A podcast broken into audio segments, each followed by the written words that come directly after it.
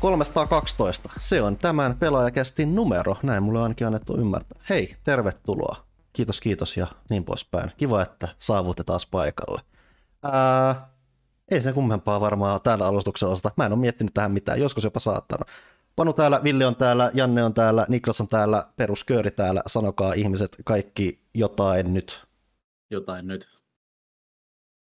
Tämä on ollut raskas päivä ja raskas yö.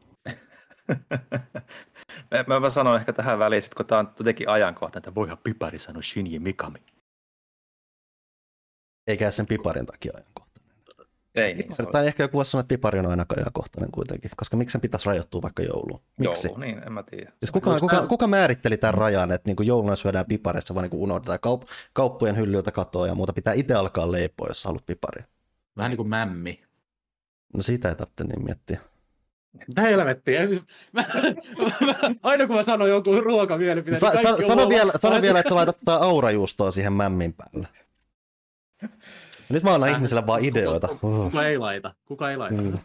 Mm. Ai ai. oi voi. Mutta joo, tässä jaksossa meillä on muun muassa erittäin väsynyt pyykkönen kehissä, koska täällä on kaik- kaikilla vähän elämässä ties minkälaista säätöä, mutta ehkä me survotaan tämäkin jakso jossain määrin läpi. Yritetään. Yritetään. pakotetaan. Mm. On tässä ehkä kuin pakollisuuskin taustalla, kun ollaan asioihin sitouduttu ja muuta, mutta ei ehkä ei nyt tuoda niitä niin esille. Kieltämättä. Kieltämättä. Mutta hei, tota, on nyt näin tälleen vähän tämmöinen väsynyt meininki, niin pistä vähän energiaa kehiin. Ja sanotaan, että Pimpeli Pom seuraa äh, kaupallinen tiedote. Mä tunnen sen jo kasvavan. Kevään tulon varpaissain. Mikäs tunne se on?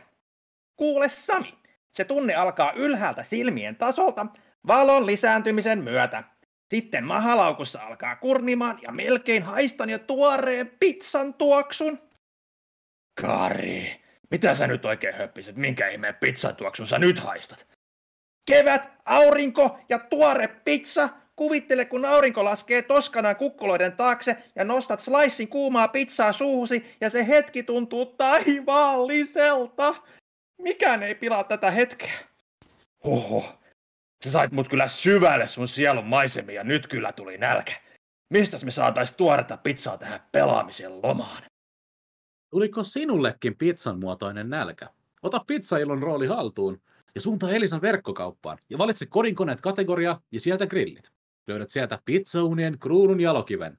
Wit Etna Rotante pizzaunin, jonka ominaisuuksiin kuuluu pyörivä moottoroitu pizzakivi, U-muotoinen poltin, ylä- ja alapoltin, saavuttaa nopeasti 500 celsiusastetta ja pizza valmistuu minuutissa. Uh. Jo. Osta laadukas Witin pizzauni Elisalta ja ota kevät haltuun kokaten. Pimpeli Pom, kaupan tieto päättyy ja tietysti osoitehan on www.elisa.fi. Kyllä, klikatkaa linkkiä descriptionista. Haluaisin, että meillä olisi enemmän ruokamainoksia. Mä en pidä niistä. Pizzakin on kuitenkin aina ajankohtainen asia. Ruoka on ehkä aina aika ajankohtainen asia. Kyllä Se pitää pelatessakin syödä välillä jotain aina, että, että mikä siinä.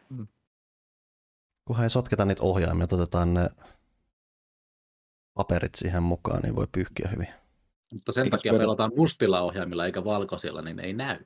Paitsi kun Dorito-pöly menee sitten sinne mustaan ohi. no. Ja onhan se ohjaimen rasvasuuskin vähän ikävä homma.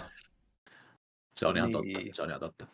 Kun ne ohjaimet jo kerää sitä rasvasuutta siihen niin kuin jo Mm. normaalistikin, kun katsoo näitä vanhoja, kaivoin tuossa just hiljattain Pleikka kolmosen ohjaimet taas, taas se yllätti, miten, mi, mi, mikä se on se tahmea juttu, No no, siis aine, se on- mikä no niihin se- tatteihin No se, on se, se, on vaan, se, se johtuu sitten tatiin jostain aineesta, mikä kun se vanhenee, niin se vaan tahmenee itsestään. Sehän oli PS4 taisi olla vielä sama, ehkä nyt viimein ratkaisi sen, kräkkäsi sen myöhemmin. Mutta siis se on ollut ihan vallitseva epidemia, että DualShockien tatit muuttuu tahmeeksi itsestään.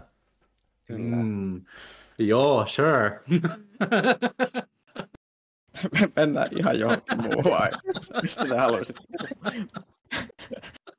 Mä mä puhua vähän siitä, miksi mä oon niin lopussa, niin kaikki kuulijatkin tietää. Tota, mulla on putkiremontti. Putkiremontti ja sähköremontti. Sieltä uusitaan tota, putket, kylpyhuoneet, kaikki sähkötöpselit, nettipiuhat vedetään uudet sinne ja muuta. Ja piti muuttaa pois.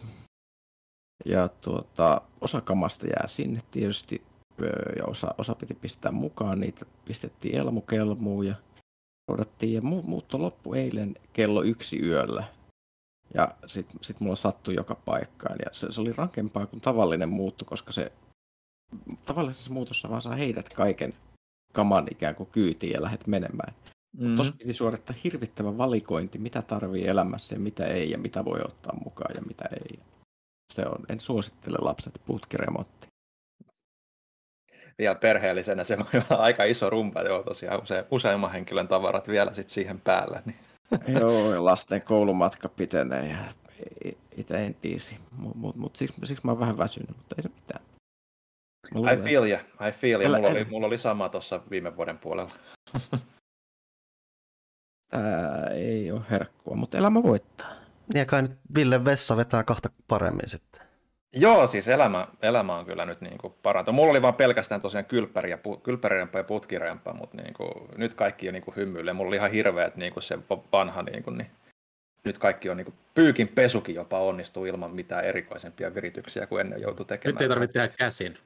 Ei tarvi enää käsi, joo. Ei tarvi lähteä tuota, tuonne, tuonne jäälle, Joelle. Joelle ja tota, nyt sahata sitä avantoa sinne ja tarpoa lumessa, niin tota, se on ihan positiivinen, positiivinen juttu. Kyllä se tästä, mm. mutta mulla on nyt tämmöinen special casti studio täällä, jossa on hieno oranssi teinä tuolla takana, joka saattaa näkyä. Se näyttää ehkä punaisemmalta kuin mitä se oikeasti on, mutta se on siellä. Mm. Öö, videon katsojille oikein erityistä herkkua uusi seinä. niin ja videohan näkyy nykyään myös siellä Spotifynkin puolella, herra jes. Mm.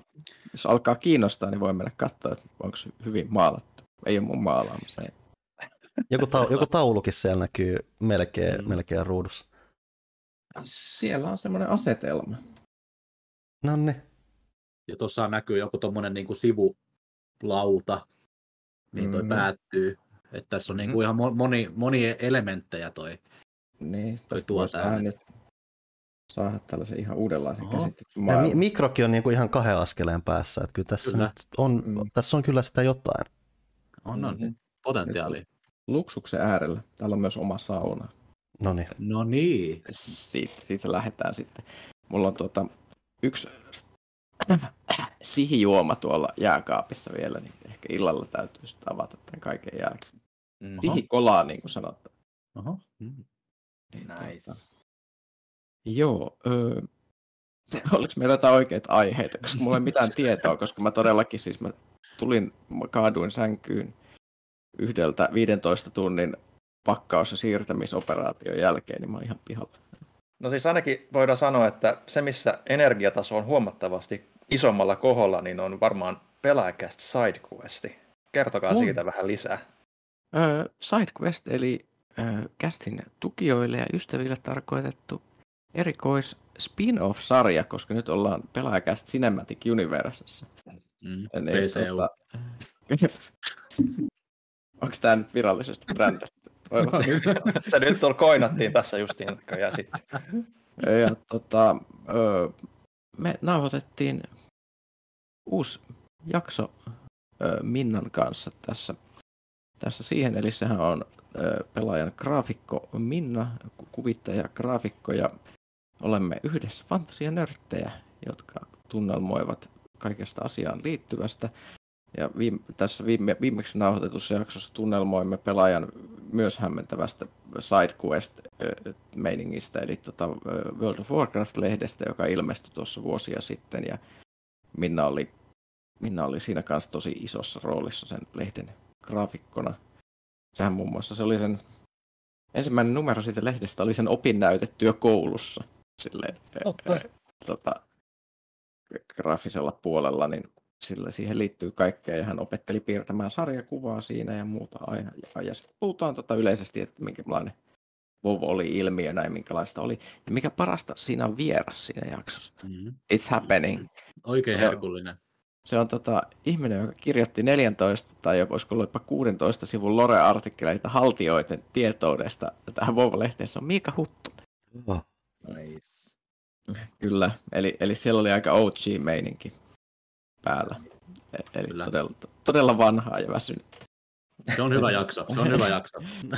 Ei se, ollut, se, oli ihan hyvä, se oli ihan hyvä, mutta, mutta tuota, meillä oli paljon vahvoja muistoja siitä ja ehkä jonkinlaisia traumojakin. Mm, Ja totta kai Huttusen Discord-sekoilut, jotka on niinku ihan perinne. Joo, ei, ei ole helppoa pysyä yhteyksissä, mutta se on, se on kiireinen tuottaja nykyään, niin pitit jostain taukohuoneesta salaa soittaa sinne. Mm-hmm. siis, siis Huttunen on nykyään niin kiireinen, että mä en, edes, mä, mä en niin kuin edes uskaltanut kysyä, että haluatko se niin kuin tehdä meille Destiny Lightfallista juttua, koska mä tiesin, että vastaus tulee olemaan ei.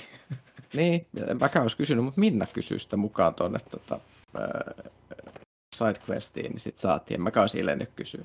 Näin, näin Mm. ne menee. Täytyy varmaan kenen kysyä. Il, ilmeisesti. Että sellaista on sitten piakkoin luvassa. Miten pian ja miten ja missä ja miksi, Niklas? Niklas kertoo.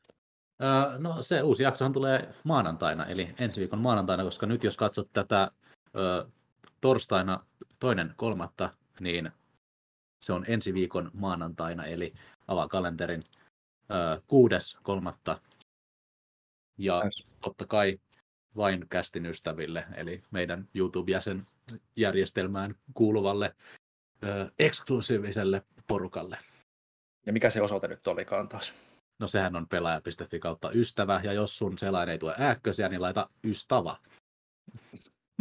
Alright.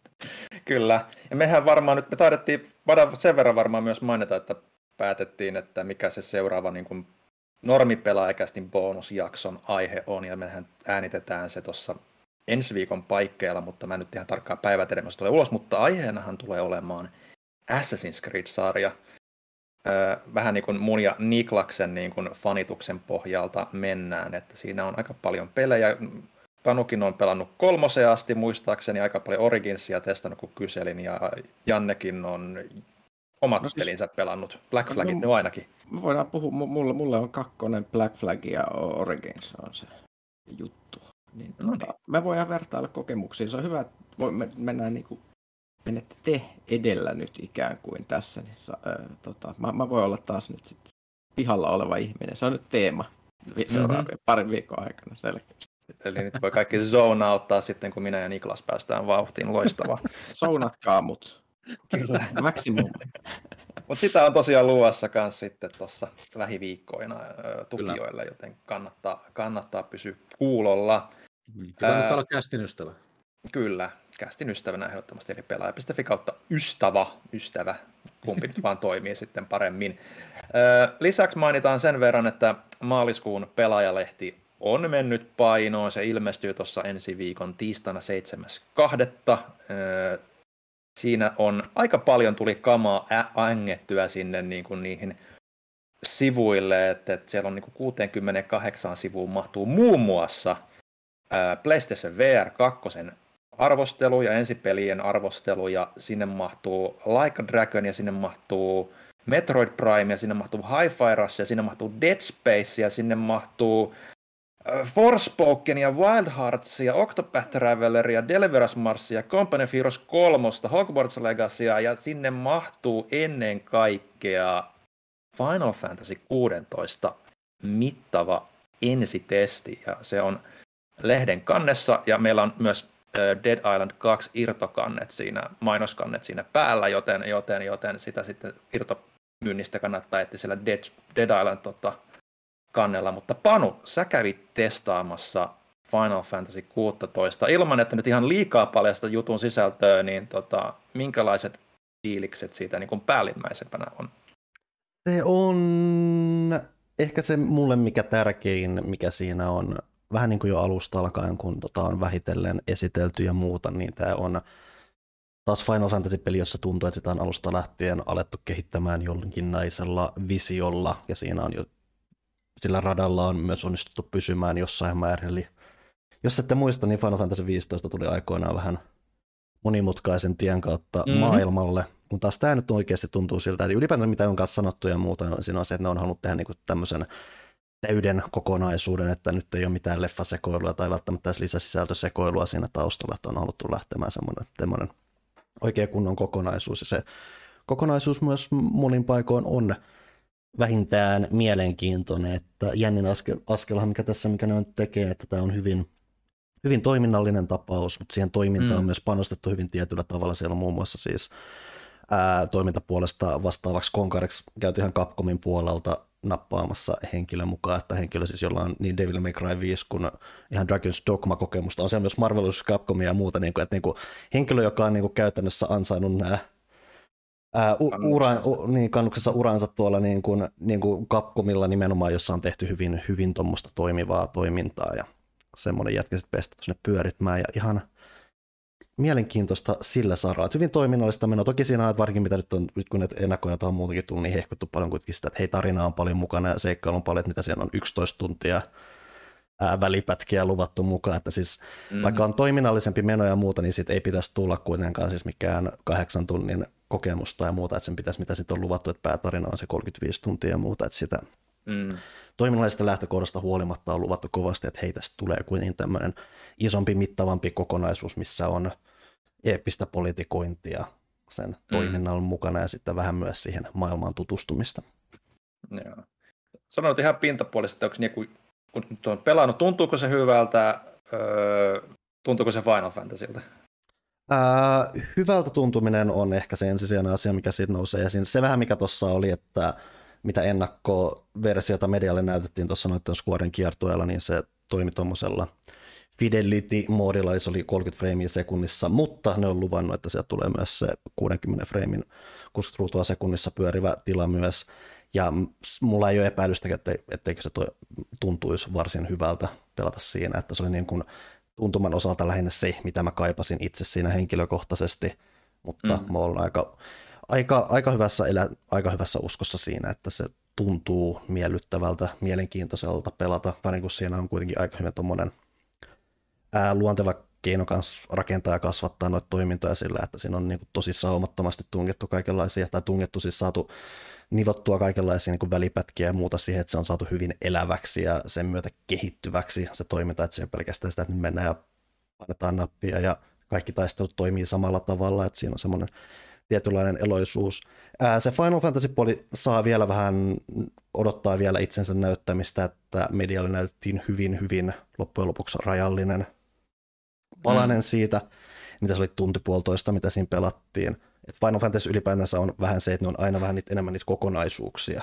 Sepä se. Toi on nimenomaan niin pieni semmoinen palanen, että se Final Fantasy-mäisyys yleensä nousee vasta sitten, kun päästään siihen hahmon rakennukseen, maailman rakennukseen, mistä kyllä on ihan lupaavia elementtejä, että mä tykkään ainakin peleissä lähtökohtaisesti yleensä siitä, että käydään läpi vähän eri ajanjaksoja ja muuta. Tässähän keskeinen juttu on se, että tämä päähenkilö Clive, jonka seikkailua seurataan, niin se niin kuin, sitä seurataan aluksi niin kuin 15-vuotiaana teininä, mm. ja siitä sitten mennään niin kuin, ainakin parinkin vaiheen läpi niin kuin mitä 20 30 sitä sen seikkailua, että sekä Clivein siis pitäisi Eli Clivein pitäisi kasvaa matkan varrella ja ehkä myös sen maailmakin kasvaa siinä matkan varrella. Toki maailma on myös hyvin fantasiahenkinen, että kristallit on esimerkiksi mukana siellä mm. kaiken taustalla niin magia kuin kaikkien poli- politiikan mukana ja kuitenkin kaikki siis on vahvistettu Mooglet ja muut on mukana, että kyllä siis siellä tiedostetaan se, että semmoista tietynlaista fanipalvelua, että siis Final Fantasyssä on totta kai se, että siinä on pakko olla se fani-aspekti jossain määrin mukana, Joo. vaikka yritetäänkin myös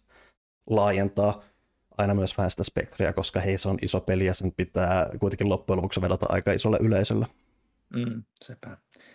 Mutta joo, ei, ei varmaan siitä sen enempää. Se itse artikkeli, artikkeli oli suorastaan erinomainen, mitä me no tuossa niin, Jannen kanssa homma. luettiin. Että, että... Mä haluan sanoa jotain. No niin. Öö, mä en ole Final Fantasy-fani millään taso- tasolla. Sitä tapahtui jotain hämmentävää, koska me tietysti oikoluettiin mm-hmm. artikkelit ja kaikkea muuta. Mä innostuin tuosta pelistä sen jälkeen, kun mä olin lukenut se. Mä rupesin kiinnostaa Final Fantasy, mitä ei ole tapahtunut vuosiin.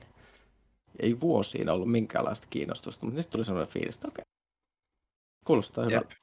Joo, me siis molemmat, molemmat kun luettiin sitä juttua, niin mä näin, kun Jannekin niin kiinnosti sitten kaikki Dragon's Dogma-tyypit siellä ja, ja vastaavat. Dogma, niin, niin, sieltä niin, että... Kyllä.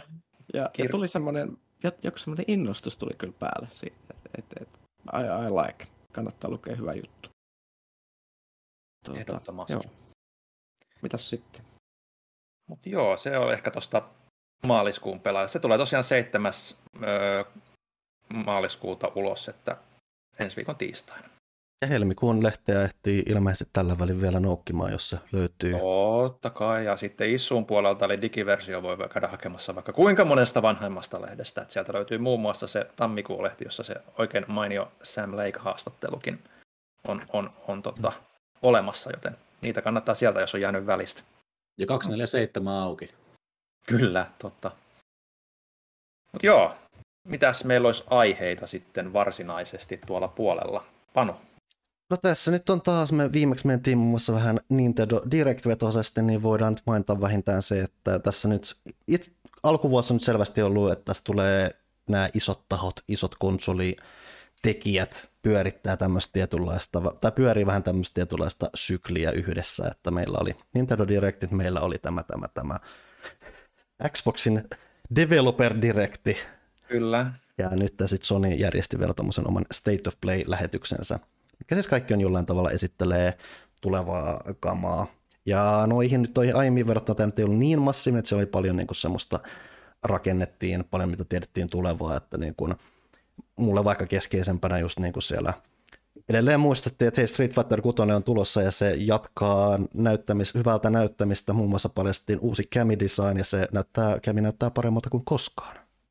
Joo, siis, tai nyt taitaa myös ylipäätään olla, eikö nyt ole koko character roster nyt julkisit sen myötä? Taitaa olla. Tai että sehän niillä oli, että ne oli yhdessä vaiheessa vähän niin kuin paljastanut sen artin, mikä niin kuin vahvisti kaikki, mutta nyt taitaa niin kuin kaikki jossain määrin olla niin kuin ihan trailerin muotoisesti ja toimintamuotoisesti esiteltynä, että nämä hahmorosteri julkaisussa alkaa olla selvä, mitä se nyt on, 16 hahmoa, oliko se nyt näin vähän hatusta heittänä, mutta pitäisi olla ihan kuitenkin ukkoamista valita.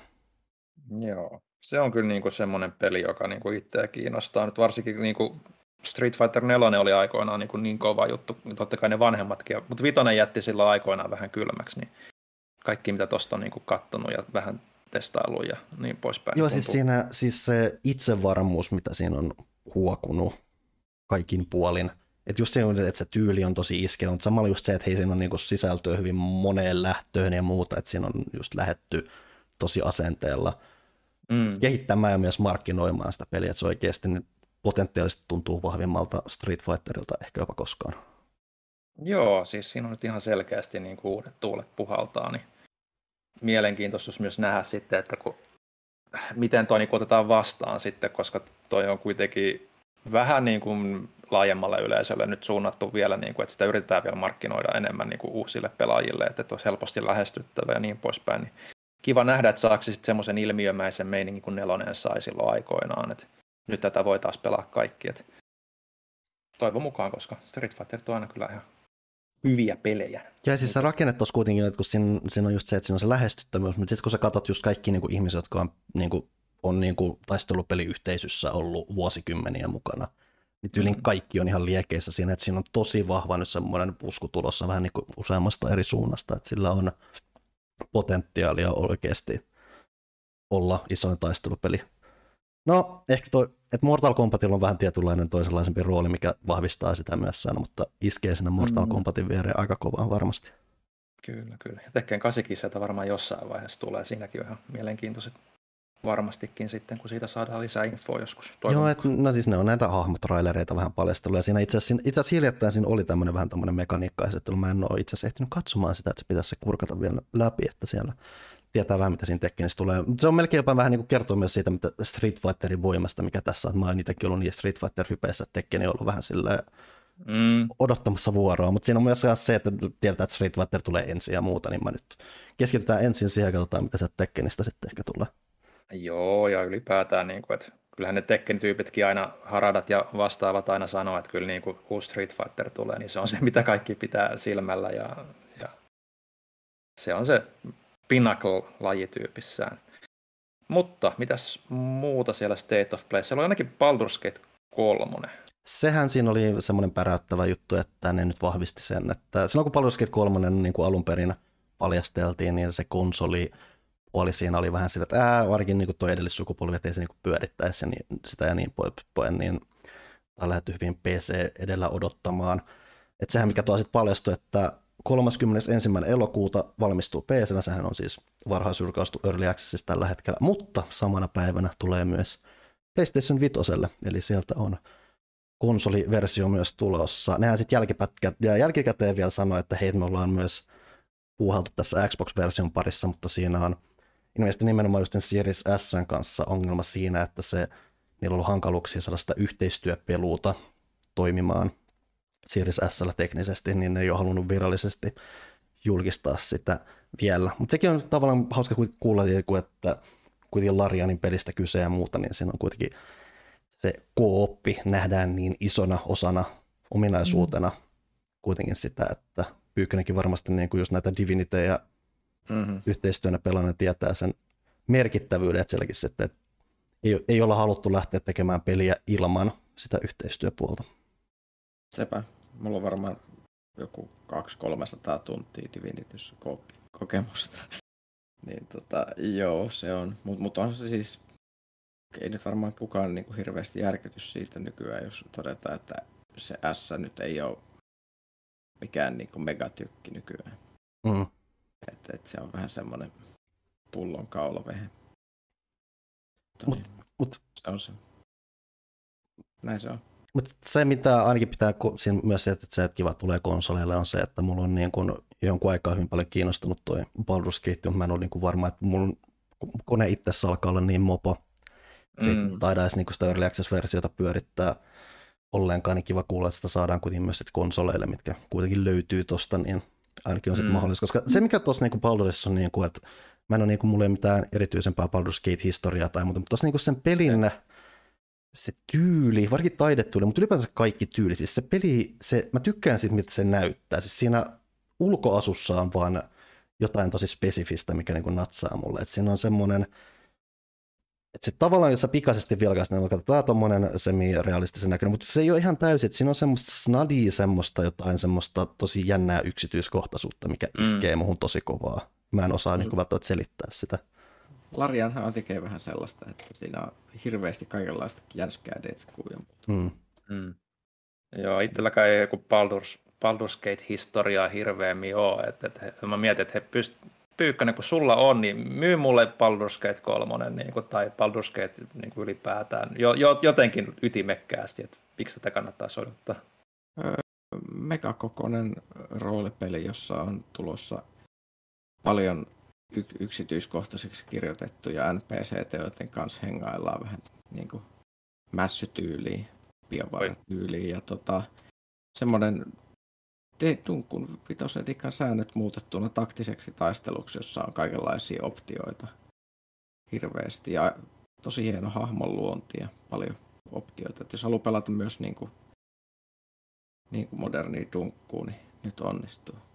Mm. Se, et sehän mikä mulla siinä on just ollut, että kun se on sitä taktista meininkiä, just kanssa semmoista aika luovaa taktista juttua, että sen pointtina on vähän se, että se, niinku, se ei ole pelkästään tämmöinen litteen areena, mistä vaistellaan, vaan pointti on se, että sä pystyt niinku hyppelemään niinku korkeimmille tasanteille ja hyödyntää ylipäänsä ympäristöä vahvemmin hyödyksi, niin Joo, tosi yksityiskohtaiset elementit just on se, mikä niinku herättää mielenkiinnon. Just semmoista, että vihollisia voi töniä alas mm. kallioilta ja mm. ko- kom, kampata niitä ja muuta, että siinä on sellaista säätämistä, niin se vaikuttaa aika semmoiselta, että se, no, se tulee olemaan tämän vuoden niin kuin, semmoinen niin kuin mega iso, semmoinen klassinen länsiroolipeli. Niin okay. ka- ka- kaikessa sen merkityksessä, mitä se on.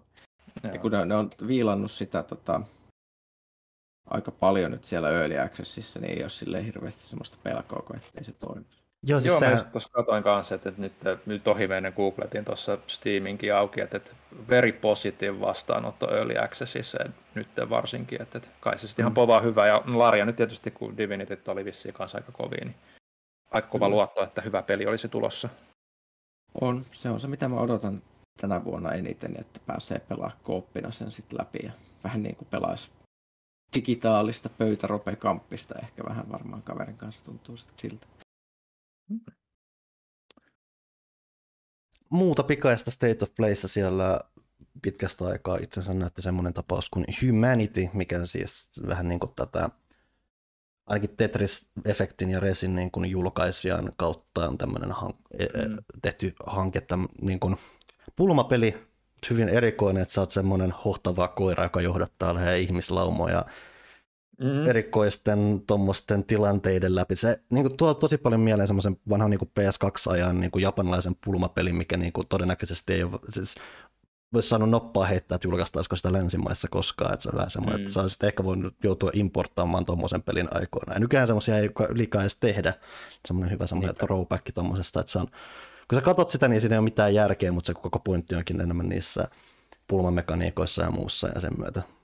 Joo, ja siis mulla niinku enemmän niinku siinä jotenkin tuli, vaikka siinä kuin Misukutsit ja niinku tällä enää, niin, niin enemmän mulla tuli jotenkin sitten Lemmings-fiilis siitä. Vähän joo.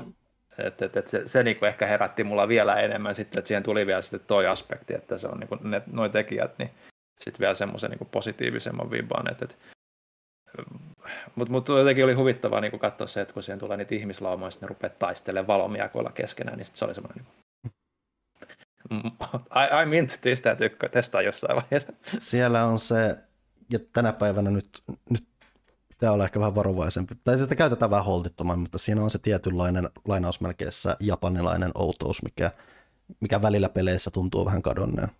Mm, joo, kyllä. Sekin oli myös PSVR enemmän niin kuin vissiin. Äh, siis kyllä sä pystyt pelaamaan sitä ihan ilmankin. Että sehän mikä tuossa itse oli, että se saattoi jopa olla, että se julkistettiin vasta nyt, että sehän on niin kuin VR. Sehän tulee mun muistaakseni myös PCllä toimii VR siinä. Joo. Joo. Mä tunne, että mä oon kuullut siitä miljardi vuotta sitten ensimmäisen kerran. Ja sitten tämä julkistettiin joskus ihan aikaa sitten, ja sitten se on ollut kaikissa hiljaisuudessa, kun on Tetris Effect hypet ja muut pitänyt yllä sitä, niin on voinut rauhassa kehitellä sitä. Nyt se on hiljalleen tulossa, ja kun sitä on hiljalleen tehty, niin ehkä se lupaa myös jo hyvää sen osalta, että kuitenkin Enhän se ei ole nyt tässä oikein kauhean huonoja pelejä ainakaan laittanut ulos, niin toivottavasti on hyvää jatkumoa, jos sille Tetris Effect ja Res HD, tai siis Res Infinity mm. jatkumolla. Toki Joo. sitten tuon lähetyksen eräänlainen stara, mitä hehkutettiin jo alkuun, oli se, että tuolla saatiin nyt ensimmäinen kunnollisempi silmäys tuohon Suicide Squad Guilty Justice Leaguein toimintaan. Tämä on siis tämä Rocksteadin uusi tuleva peli, ja mm-hmm. siihen nähden, että se on Rocksteadin uusi tuleva peli, niin ensi fiilis jengillä ei välttämättä ole niin polttava kuin ehkä mitä odottaisi Arkham kehittäjän seuraavalta pelit. Se näyttää aika kauhealta. Siis mä en ymmärrä, mitä siinä on tapahtunut. Siis kaikki, mitä mä oon kuullut siitä pelistä, on semmoiset reaktiot, että se näyttää mikroostos helvetiltä myös. Mm.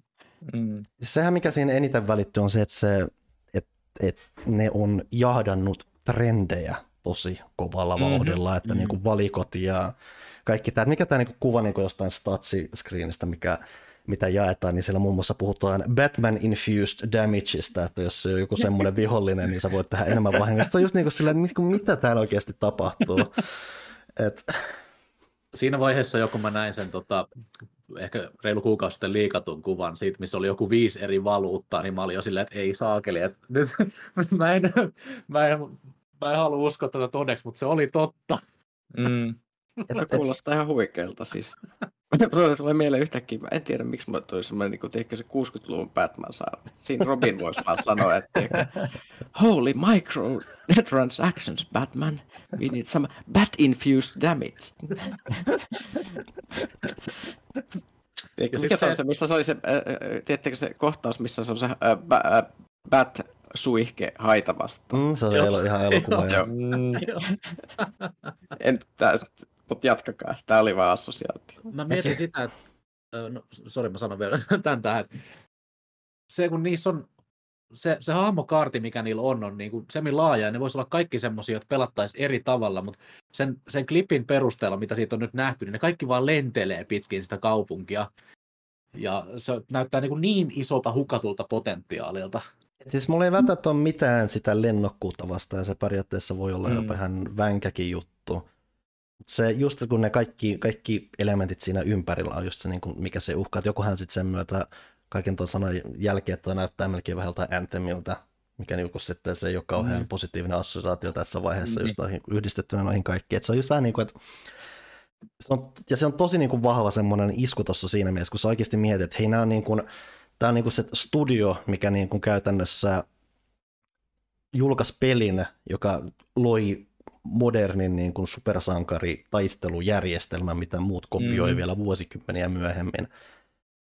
Ja sitten niin kuin, nyt seuraava peli on tämmöinen, mikä nimenomaan näyttää siltä, että ne jahtaa niin kuin vuosia vanhoja trendejä just, ja mm-hmm. niin kuin, että se, on, niin kuin, se on ehkä vähän lennokkaamman näköinen Marvel Avengers. Just vähän niin kuin, että... Niin. Äh. Joo, ja siis, siis se voi olla, että se toiminta on ihan, ihan hauskaa semmoisessa niin Mä... Fortnite-meiningissä, I don't, I don't mm. know.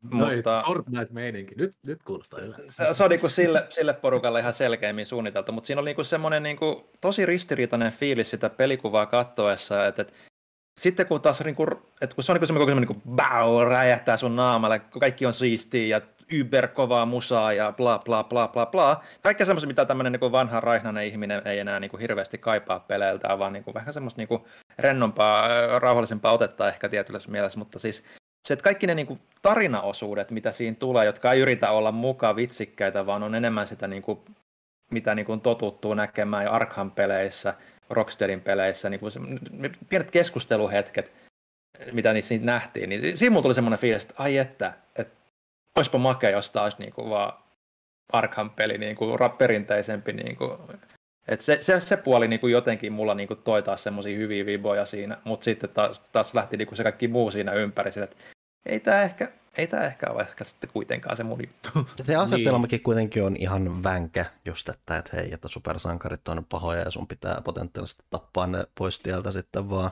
suruttaa, ja sitten kun se on vielä jatkumo, niin kuin, kun se on kuitenkin tavallaan sitä Arkhamin jatkumoa, eikä edes pelkästään niin se on viisi vuotta Arkham Knightin jälkeen. Et, et, et, luulisin, että niillä on semmoinen tietynlainen kuitenkin side myös siihen, että ne ei lähte, halua lähteä niin tarinallisella puolellakaan niin kuin hölmöilevään, vaan ne haluaa ottaa sen mm. semmoisella, ei nyt siis meillä, niin, millä välttämättä niin kuin mikään otsa rytyssä vakavuudella, mutta silleen niin kuin, että ne ei halua lähteä pilaamaan sitä, ja sitä myötä niin kuin, se tarinallinen puoli on melkein jopa se kiinnostavin aspekti siinä, mutta just se, että kun sitten, sitten se kaikki siinä ympärillä on vähän silleen, että mä en tiedä, haluanko mä koskea siihen. Ehkä mulla on vaan paskamaku suussa siitä Gotham Knightsista. Niin tää ei vaan niinku, tää ei, ollut, tää ei vakuuttanut vaan ollenkaan nyt. Joo, no siis tossa on tietysti se, että Gotham Knights oli enemmän just sitä Warner Brosin niin kuin sitä omaa porukkaa, sitä Montrealin porukkaa. Niin, että mutta se, se teki sen, ne teki... perinteiseltä Arkham-peliltä kuin Suicide joo, Squad. Joo, to, toki. Et, et, et. Siis mä haluaisin, että mulla olisi niin joku luotto. Tai siis Rocksteady on niin, niin monta kertaa osoittanut, että se osaa tehdä pirskatin hyviä pelejä. Ja tavallaan haluaisin, että olisi luotto siihen, niin kuin mitä ne tekee. Mm. Et mä toivon, että se yllättäisi jollain tasolla, mutta mä pelkään, että ei vaan tule käymään. Pelkään, että se yllättää vain lompakon. Se voi olla. Toki katsoo nyt sitten, että pystyykö siinä, miten se kampanja siinä sitten tulee menemään, että onko se vaan, että sen pystyy niin kuin hoitamaan pois alta fiksusti tai jotain, mutta ja kyllä se on siis ihan yksin pelattavissa niin. ja muuta. Ja, se, siinäkin, se, siinäkin toki on, että se on jatkuvasti, siinä on se jatkuva nettiyhteys ja muuta, että siinä niin kuin, jos ei muuta, niin tuossa on lähinnä se, että siinä näkyy vahvasti se, että siellä on joku Warner Bossin johtoportaassa ollut, että hei, nämä on nyt nämä asiat, mitä pitää olla, että me voidaan tehdä tämän mittakaavan, tämän budjetin peli, ja sitten siellä mm-hmm. on, että, että potentiaalisesti siellä on sitten se, että oikeasti se varsinainen pelin puoli ja muu on oikeasti ihan fine, että ne on just se, että okei, me ollaan haluttu tehdä tämä, mutta sitten meidän on pakko vähän tunkea tätä, koska muuten julkaisija vetää johdon seinästä. Se Joo. voi olla hyvin, hyvin ristiriitainen kokemus. Joo, Ei välttämättä kyllä... täysin huono kuitenkaan. Mm, kyllä siinä varmasti niin kuin jotain hyviäkin piirteitä tulee olemaan, että, että et, et, kuten sanottu, haluan luottaa Rocksteadiin, mutta just se toinen puoli sit siinä niin kun on just se, että mitä julkaisijat tuolta huutelee. Et, et, et, saa, Va- varsinkin kun on katsonut niin kuin Warner Bros. Discoverin sekoilua näin niin kuin viimeisen vuoden sisällä muutenkin, niin siis mikään tuossa ei välttämättä ole ihme. Niinkään, mm. että, että toki peli on ollut pidemmänkin kehitteellä kuin toi. No joo, siis tämä mietin, että se on ollut niin älyttömän pitkään kehitteellä, että se tässä vaiheessa niin kuin tuntuu, että ne on ehkä ollut enemmän niin kehittäjät on tapellut sitä niin kuin julkaisijan visioa vastaan, tai sitten ne on vain jotenkin väkisin yrittänyt saada mm. se tunkea mahtumaan että se on se, mikä siinä on kestänyt enemmänkin kuin se varsinaisen pelin kehitys. Et, et, et, mm. no paha lähteä, paha lähteä sinä spekuloimaan, että ehkä sitten jos, jos se tulee olemaan ihan hirveä, hirveä katastrofi, niin ehkä sitten sit jälki, jälkikäteen niin kuullaan taustaja, mutta Mm. Se on vähän paha sanoa, että kyllä Rocksteadin viimeisimmästä pelistä on niin pitkä aika, että kyllä siellä on varmasti muuttunut ihan niin kuin studion sisäinenkin kulttuuri, kulttuuria. Niin kuin. No sit sehän, sehän, mitä siellä nyt on tapahtunut, siellä on periaatteessa perustajat muut vielä messissä, mutta ne on nimenomaan lähdössä tämän pelin Niin. jälkeen pois. niin, niin. et, et, on siinä varmaan jotain, jotain tuommoista taustalla. Kyllä. Mm. Mehän voidaan pelaa sit sitä tällä porukalla. Sehän on crossplay ja neljä, neljä pelaajaa, niin katsotaan sitten, onko hyvä. Odottaa, kun kuitenkin on mainittu, että se on kuin Fortnite ja Anthem, niin se on, se on just mun juttu. Sama. Sama juttu. No ainakin sit irtoi jotain hu- hupia ehkä katsojille. Ja, Ehkä. ja positiivisessa, positiivisemmassa tapauksessa se yllättää kaikki jopa ihan loisella Niin. tavalla. En tiedä. Niin, mutta hei, kato, tää on ehkä, jos toivotaan, että tässä on se sama efekti, kun kato, kun Arkham Asylum tuli, kaikki se oli sillä, että tämä näyttää ihan skeidalta, eihän tämä voi olla hyvä, ja sitten se onkin, täytyy olla paskaa aivojen tilalla, että tästä tykkää. Ja siinä, no, kun siinä, no, kun siinäkin lähinnä se ma- maailman tila oli siinä vaiheessa. Mä en tiedä, että oliko se edes perustuksessa mikä kaasti pelikuvaa, vaan enemmänkin se, että äh, se on Batman-lisenssipeli, ei se voi olla hyvä. Se on, se on ihan totta, Mm. ihan totta. Se on aika lailla sitä. Ja, ja se oli ihan totta, että kun mä silloin aikoina, kun Arkham Asylum, tota, mä kävin sitä ennakkoon katsomassa, kukaan ei ollut vielä nähnyt siitä meidänkään toimituksessa mitään. Eikä, taisi olla ihan oikeasti e- ekat niin kuin, gameplayt, mitä siitä näkemässä. Tämä oikeasti vaikuttaa tosi hyvät. Kukaan toimituksessa ei uskonut mua. Sitten vasta kun mä saatiin.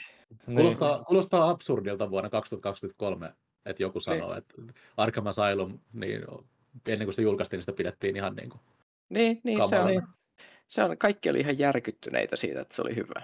Se oli semmoinen shokki, että, että siitä Mhm. oli ihmeistä, piti soitella ihmiset. Hei, ootko kuullut, että Arkham Asylum on hyvä? Joo. Niin, ja la- lankapuhelimella siis. Siitä on niin pitkä aika, kun se tuli. niin, niin, mä, mä meinaan lähetin tota sähkeen Tomakselle. Ar- Arkham Asylum, hyvä, stop. Ja kirjekyyhkylä tuli vastaan, että VTF. Ja se kirjekyyhkykin meinasi tukehtua niihin savumerkkeihin, jotka oli ilmassa. Kyllä. Arkham on ollut aika pitkään ilmeisesti. Jep, jep. Ai, ai. All right. Mitäs muuta siellä State of Play? Ei siinä nyt silleen muuta mitään kummempaa tosiaan ihan jo tässä kuussa julkaistavasta Resident Evil 4 tähän lähtien todennäköisesti yksi viimeisimpiä trailereita ja ää, se ihan näppärä tuommoista tarinasisältöä, mulle ehkä just niin kuin se, mitä mä odotin, että siinä on, mutta huojentavaa nähdä, että se on, että siinä on ehdottomasti sitä tietynlaista Resident Evil juustoisuutta edelleen mukana. Mm, Kadon, sanon tämän kaikilla rakkaudella, että se on, se on tosi hölmöä ja dramaattista meininkiä päällä, mutta just silleen niin kuin, kun Resident Evilissa on aina se, että se tavallaan ottaa asiansa vakavasti, paitsi kun se ei ota, ja siis siinä on, Jep. siinä on semmoinen hyvin tietynlainen, tietynlainen tyylitaju, ymmärrys siitä, mitä ne tekee, ja se on, mm-hmm. se on Mhm. hyvä, että se vähän tuntuisi välittyvän edelleen myös tuossa, että se Capcomilla on tiedossa, jos se on, että tuommoista NS-kauhua kun käsitellään, niin siinä, siinä tekee hyvää se, että siinä on semmoinen hyvin tietynlainen ote. Joo, ja ylipäätään kun jotenkin ajattelin, että, että ehkä ne vakavoittaa tätä liikaa niin kuin sen graafisen ulkomyödän Joo, siis varsinkin se, että se, muoto, että se näytti jo niin kuin kaikki aiemmat matskut tosi vakavalta ja vähän vielä niin kuin synkemmältä kuin alkuperäinen, ainakin mun silmiin. joo, siis se Nimenomaan nimenomaan kiva näytti, nähdä. nimenomaan näytti synkemmältä ja sen myötä, niin kuin, että siis ehdottomasti ahdistavammalta, ja se mikä sitten just herätti kysymyksiä, se, että okei, että yrittääkö nämä tehdä jotain enemmän sitä kautta, mutta ei, että on se edelleen. Leon, Leon heittää ihan hölmöä läppää siellä kriisitilanteessa ja Mm, muuta. Että, kun mä sanon läppää, niin siis se ei ole edes välttämättä edes läppää, mutta se katsojalle välittyy läppänä, koska ei kukaan huuda tuossa tilanteessa mitään tuollaista. mm, mm. Mä, mä nyt jotenkin, siis on niin kauan aika, kun mä oon pelannut Resident Evil 4, mutta jotenkin mulla tuli semmoinen, että onko se nyt Carlosko sen yksi, se yksi hahmo siinä, mikä Joo, siis se, se vaikutti Niin- ehkä vähän koomisemmalta kuin mitä se aiemmin oli, ja se toki sitten on vähän silleen, että ää, mitäköhän ne hoitaa se, että se voi mennä vähän liikaakin väärään suuntaan, mutta saa nähdä. Mutta mut jotenkin mulla on mielikuva, että se oli niinku kohtauksissa myös, missä se ei niinku enää ollut niin kuin alkuperäisessä pelissä. joten- Joo, siis sehän, sehän mitä toi oli täynnä, että siinä on niinku tuttuja kohtauksia, mutta sitten myös tilanteita, mitä ei selvästi ollut vanhassa ja mitkä rakentaa eteenpäin. Yksi isompihan tuossa esimerkiksi että se Ashley selvästi otetaan johonkin isompaan hallintaan siinä ja Joo. Leonikin ilmeisesti vaikuttaa vähän näkyvämmin ainakin se blagas, mikä siihen tartutetaan siihen alkupäässä. Joo, et mielenkiintoisia, mielenkiintoisia. Sitä ei onneksi tarvitse kauan aina odottaa. Että se Joo, että siis se vähän niin kuin just heräskin se, että niin se on maaliskuussa. Mä oon jotenkin koko ajan elänyt, että se elän käsityksessä tulee toukokuussa, mutta sehän on ihan maaliskuussa ulkona loppuun. Kyllä.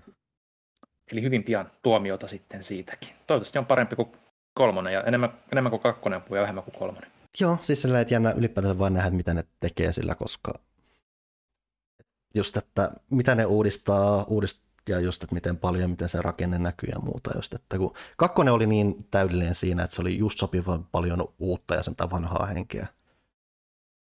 Mm. Jännä nähdä, että miten hyvin ne pystyy toistamaan sen nelosessa ja miten ne yrittäisi lähestyä sitä. Sepä se, sepä se. Mutta se oli käytännössä aika lailla se state of play, mutta kun nyt kun Resident Evil 4 puhuttiin, niin voidaan hyppää luontevasti siihen, että mies, joka aikoinaan Mm-hmm. oli mukana sekä luomassa Resident Evilia, että myös käytännössä luomassa sitä uudelleen Resident Evil 4. Shinji, Joo, Shin- Shinji Mikami, joka ei ole sitten ollut pitkään vuosia enää Capcomilla, siirtyi Capcomilta ensin, kävi Platinumilla pyörähtämässä tekemässä Vanquishin, ai, ai, ai. Ai, ai, ai. Ja sitten sieltä siirtyi perustamaan semmoisen tapauksen, semmoisen pelistudion kuin Tango Gameworksin ja ohjasi The Evil Withinin ja on sitten ollut sit siellä taustalla. Evil Within, joka tarkoittaa ihan tismalleen sama asia kuin Resident Evil, kun sä mietit sitä nimeä, ja, ja on periaatteessa myös yksi Resident Evilin uudelleen syntymä Mm. siihen päälle. Ehkä jossain vaiheessa se toki ei iskenyt niin vahvasti tai muuta, mutta Mm. ää, Mikami kuitenkin pitkään pelialan aika isokin vaikuttaja on nyt ilmassut, että hei, hän lähtee Tango Gameworksilta lähikuukausina. Ei ollut tietoa, että mitä se aikoo tehdä seuraavaksi, mutta aika vahvat näytteet jo niin kuin silloin, kun ää, The Evil Within valmistui, Mm. on ollut se, että Mikami siis ihan vaan eläköityys, että se on kuitenkin no, tehnyt sillä jo pitkää uraa. ikääkin, joo. Sitten onhan se nyt yli, lähentelee 60 muistaakseni. Katsotaan. Ikä on 57 vuotta. No, No. alkaa olla jo siellä eläkeiän puolella kohta. Niin, ja siis on se silleen mukavampaa, että ihmiset saa mennä eläkkeelle. Mm. Jos olisi pelialla alkaa olla siinä iässä, että yhä useampi semmoisen aina klassisen ajan ihminen haluaa varmasti jossain vaiheessa lopettaa. Joo, tässähän on ollut paljon puhetta myös siitä, että hei, että niin kuin joltain Miamotoltakin on lähdetty haastattelemaan. Tota, miten tämä Nintendo sitten, kun sä siirryt eläkkeelle, niin onko se kohta siirtymässä ja mitäs tässä on ja mitä Miyamoto oli tyyli ja sanoi, että me mieluummin vaikka ulos sen sijaan, että sä mietit mun, mun eläköitymistä tai jotain, mutta kuitenkin nämä hetket tulee, että niin kuin ihmiset, jotka on monin paikoin muovannut, mitä peliala tänä päivänä on, niin ne alkaa olla ikääntyneitä ihmisiä. Mm, kyllä. Mutta joo, siis mielenkiintoista nähdä, että lähteekö vielä tekemään jotain vai jääkö eläkkeelle. Et, et, et, Mutta niin jos jää eläkkeelle, niin kyllä aikamoinen pelikavalkaadi ja kirjoja niin kuin portfolio miehellä on niin kuin takana. Et, et varmasti kaikki, niin kuin, jotka, jotka nimen tunnistaa ja pelejä pelannut, niin tot, voi todeta, että, että on kyllä ihan ansainnut paikkansa pelilegendojen keskuudessa. Ja kuitenkin, kuitenkin Tangokin vaikuttaa sulla vähän hyvässä pisteessä tällä hetkellä, Joo. että kun just tuli se yllätys Highvirus, joka nimenomaan on hyvin, hyvin, hyvin positiivinen yllätys vielä, että ylipäätään kun siellä niin kun sekä Highvirus että tämä, Evil Within 2 oli tämän, mikä Mm. Juju Hannes, mikä tämän jätkän nimi nyt olikaan, että siellä niin kun on kun just nimenomaan vartavasten yritetty, että ylipäänsä Mikamin tavoitehan oli enemmän niin kuin saada niin kuin nostettua niitä muita ihmisiä sitten enemmän Kyllä. sieltä, että se aloittaa sieltä Evil Withiniltä ja sitten siirtyy enemmän sinne taustalle. Ja nyt alkaisi vaikuttaa melkein siitä, että ehkä se on nyt saanut sen siihen pisteeseen, että häntä ei siellä enää tarvita. Ainakaan hänen itsensä mielestä. Niin, niin, sepä se. Mutta sehän noilla useilla noilla vanhoilla vanhemmilla legendoilla alkaa olla se, että pitää alkaa sitä uutta sukupolvea kouluttamaan ja opit pistämään eteenpäin. Et, et sitten joku Hideo, Hideo Kojima, joka, joka sitten puksuttaa kanssa niin kuin Miyamoton tavoin ihan sinne loppuun asti varmaan elämässään niin kuin pelien parissa. Niin pakko päästä pinnalle edelleen. Mutta joo, Joo, että ansaitu, elä, ansaitu eläke, että toivottavasti nauttii toisesta elämän huippuvuosistaan siellä sitten Mm. voi tehdä. ellei, ellei sitten lipsahda takaisin töiden puolelle. No niin, siis sehän toinen spekulaatio on se, että joko se lähtee eläkkeelle tai sitten siellä on joku kiinalaisraha, minkä avulla se on para, menee pyörittää jotain Tencentin jotain studiota, että sekin on ollut liikkeellä just, että Mm. japanilaisia kehittäjiä paljon pestattu sinne Joo, Magosit ja vastaavat on niin kuin lähtenyt näille teille. Kyllä. Mitäs muuta? Vielä loppuun tämmöinen erittäin kotimainen avautuminen, koska kun tämä tilanne tapahtui, niin mä en ole voinut olla ajattelematta sitä, koska Ai ai. se kertoo ehkä osittain tästä muuan suomalaisen pelitalon tilanteesta, mutta ehkä myös niin kuin lähtökohtaisesti pelialan, mobiilialan tilanteesta. Eli Rovio, me kaikki jossain määrin tiedämme tämän tapauksen. Mm-hmm. Siis yhtiön. Ää, tosin ei ole kauheasti välttämättä ollut hirveästi niin paljon otsikoissa, että se oli se Angry Birds boomi tuli, ja sitten se vähän niin kuin hiipui, ja ei tuntu, että ne ei ole välttämättä erityisemmin ollut näkyvillä. Ne selvästi niin kuin killuusia, lilluusia taustalla tekee, mitä tekee, mutta ne ei ole niin kuin samanlaista räjähdysmäistä mainetta saanut kuin mitä Angry Birds aikoinaan loi. Ja just se, niin kuin tässä varossa niin kuin tämä tarina on ollut todella hämmentävä. Niin kuin, kuten sanottu, Angry Birds oli niin kuin käytännössä mikä toi Rovion maailmankartalle. Ihan Mhm. mm-hmm. näppärä mobiilipeli maksoi aikoinaan, mitä maksoi muutaman euron, ja jengi innostui siitä. Ei nyt välttämättä ollut uniikin peli, mikä oli, mutta hei, se näppärästi tehty, siinä oli kivaa tunnaria ja kaikkea, ja se kelpasi hyvin monelle. Mutta niin kuin monille mobiilipeleille, mitä kävi, niin alkuperäinen Angry Birds lopulta ää, mobiililaitteen, mitä mobiililaitteiden kehittyessä, niin kuin, mitä monille mobiilipeleille tapahtuu, ne vedetään pois saatavilta, koska niiden tukeminen ja se, ne pyörii niillä Mm. laitteilla, niin se ylläpitäminen on oma monimutkainen asiansa, joten niitä ei, niitä ei vaan ole aina kannattavaa tai järkevää ylläpitää, no että on vaan välillä järkevää päästä niitä menemään. No, viime vuonna Rovio teki iloisen yllätyksen, että hei, me tehdään alkuperäinen Angry Birds uudelleen. Me tehdään se uudella pelimuotorilla, että kaikki, niin kuin, että se toimii modernilla teknologialla. Kaikki nämä kentät ja ominaisuudet, mitä tässä on, tuodaan takaisin ja tämä maksaa jonkun euron. 99 senttiä. About tieralla. Mä en muista, että oliko se niin kuin täsmälleen sen hintainen silloin, kun se julkaistiin, vai oliko se ehkä laskenut siitä tai muuta, mutta kuitenkin käytännössä euron. Saat eurolla Mm. alkuperäisen Angry Birdsin, kaikki sen kentät, kaikki sen ominaisuudet. Ei paha. Ei paha, ei todellakaan paha. Mm. Ei todellakaan paha. Mm. Noin vuotta myöhemmin Rovio ilmoittaa, että ei, tota, Se olikin paha. Se ei ollut hyvä. Se ei ollut hyvä heille. se ei ollut hyvä heille, koska siis Rovio ilmoitti, että poistavat Google Playstä tämän pelin kokonaan ja nimeävät sen Apple Arcade, tai siis Applen App Storessa uudelleen vähemmän tunnistettavaan, vähemmän löydettävämpään muotoon, koska Sen It's pe- sillä- first flight. niin, eli siinä ei ole mitään Angry Birds niin kuin, tunnistettavuutta tai muuta. Red First Flight. Niin. Joo. Koska tämän pelin olemassaolo on vaikuttanut negatiivisesti niiden muihin tuotteisiin. Eli mitä käytännössä Rovio on sanonut, että ne toi tämän vanhan pelin, mikä nosti ne maailman maineeseen. Ja se on niin paljon houkuttelevampi kuin niiden nykyiset muut ilmaiset palvelupohjaiset mikromaksutuotteet. Ja ne mieluummin eliminoi sen hyvän laadukkaan tuotteen, mistä kaikki pitää, kuin se, että ne alkaisi ehkä miettimään, että hmm, hmm, pitäisiköhän, Niin. mikä, että siis, siis tämä tilanne, just niin kuin, Tosi niin kuin outo niin kuin, ja Absurdi. tietyllä tavalla absurdi niin kuin miettii sitä silleen, mutta siis ne, niin. se, siis niin, niin. Siis se, se, se, kun sä selitit tuon tarinan, jos tulee mieleen, että se kuulostaa siltä, niin kun Taffel poistaisi kaupasta, tiedätkö, perus semmoiset poimusipsit, että et paremmin m- m- niin kuin myisi joku mätikala-sipsi tai mm, jotain vastaavaa. Sileet sipsit on parempia. Molemmilla on etunsa, mutta mä en tiedä, onko tämän keskustelun pointti. Tuota, ja, ja, jat, jatketaan tästä myöhemmin. Tuota, Mutta mut, mut siis se, että se, että se on se origi, original taste on niin Mm. tästä, niin kuin se Angry Birds. Jatka, jatkakaa. Joo, että siis lähinnä se vaan se hämmennys siitä, että ne teki tuotteen, mikä sai niiden muut tuotteen näyttämään epähuukuttelevilta, joten niiden ratkaisu on se, että hei, tämä tuote, mistä ihmiset innostuu, mitä ne on pitänyt hyvänä, me hankkiudutaan siitä eroon. Ja niin kuin se vaan se viesti, mitä siitä välitetään, vaikka ne ei suoraan sano mitään, niin se vaan puhuu puolestaan niin vahvasti Mm. niin Nythän- huonosti. Ja toki niin tuossa on se, että siis, että joo, mä ymmärrän, että, niin kun, että periaatteessa kun kierrellään ja kaarellaan palvelupelien muuta ja siellä voidaan tehdä enemmän rahaa ja muuta. Ja Mm. se varmasti, mä ymmärrän se, että toi on potentiaalisesti varmasti vaikuttanut siihen Mm. Rovion kassavirtaan. Mutta oikeasti mitä tämä kertoo sitten teidän bisneksestä? Että te teette sen houkuttelevan pelin, mikä on helposti saatavilla ja näppärästi pelattavissa. Ja sitten toteatte, että Aa, tämä olikin liian hyvä. Että ei, ei me voida sallia Mm. tällaista.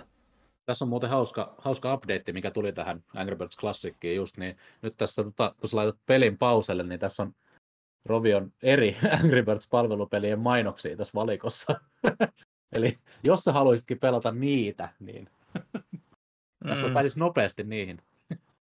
Kertoo myös just se, että miten niin kuin vaikea, vaikea toi on toi skene ylipäätään. Mm. Niin kuin, että on pakko saada tietynlainen niin kuin peli ja sitä kautta niin kuin tasaisemmat tulot, niin jos se et, niin kuin, tietyllä tavalla tosi hämmentävä, hämmentävää niin kuin tälle, varsinkin kuin hyvin vanhojen perinteisempien Mhm. pelien ystävänä, niin se kuulostaa niin absurdilta ja oudolta, mutta niin se kai sitten vaan menee. Niin se, al- al- alkuperäinen Angry Birds on liian hyvä tähän maailmaan.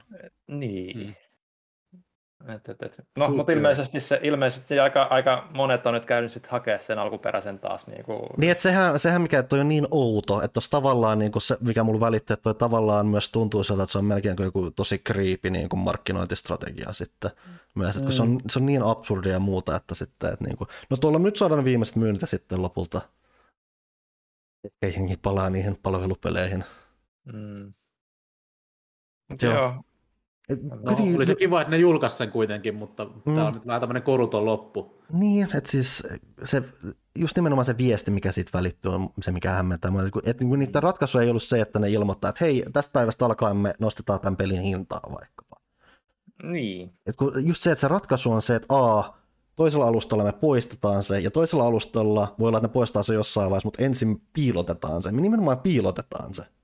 Mm. Poistetaan kaikki Angry Birds-piitteet suoraan siitä, koska me muutetaan sen nimeä. Nyt sitten seurataan, että kuinka paljon niin tuota, tulee kasvamaan Red's First, first Flight Halt siellä sitten. A- Auttoiko sekään sitten loppupeleissä? Mm. Mutta joo, että peliyhtiötkin voi olla omaa peliään vastaan, kääntyä sitä vastaan. Se on... Tuo on kyllä mielenkiintoinen, että miten, miten ollaan tultu tähän pisteeseen. Mm-hmm. Niin, saa, saa, saa niin just nähdä, että, että, että, että, että toi kuitenkin tavallaan jotenkin tuntuu, että toi on niin mobiilipuolen juttu, mutta tuleeko tommonen niin kuin, tullaanko tuommoista näkemään niin kuin myös niin kuin isojen konsolipelien kohdalla? No, on, onko tuommoisesta mitään vastaavaa tapausta ikinä ollut sillä puolella? No Ei siis, on siinä vähän sen sukuisia juttuja, ehkä niin. on se semmoinen va- vastaava henkinen tarina on se, että dumataan joidenkin modaajien tekemään joku remake Mm. jostain pelistä, No, joo. se ei estäisi niinku oman remakein tekemistä. Ja se on vähän sellainen, että se, se, on, se on täysin laillista ja ymmärrettävää, mutta sekin myös antaa semmoisen väärän viestin, koska se sanoo käytännössä, että, että jotkut ra- randot autotallissa kykenee tekemään niin paremman version. Mm.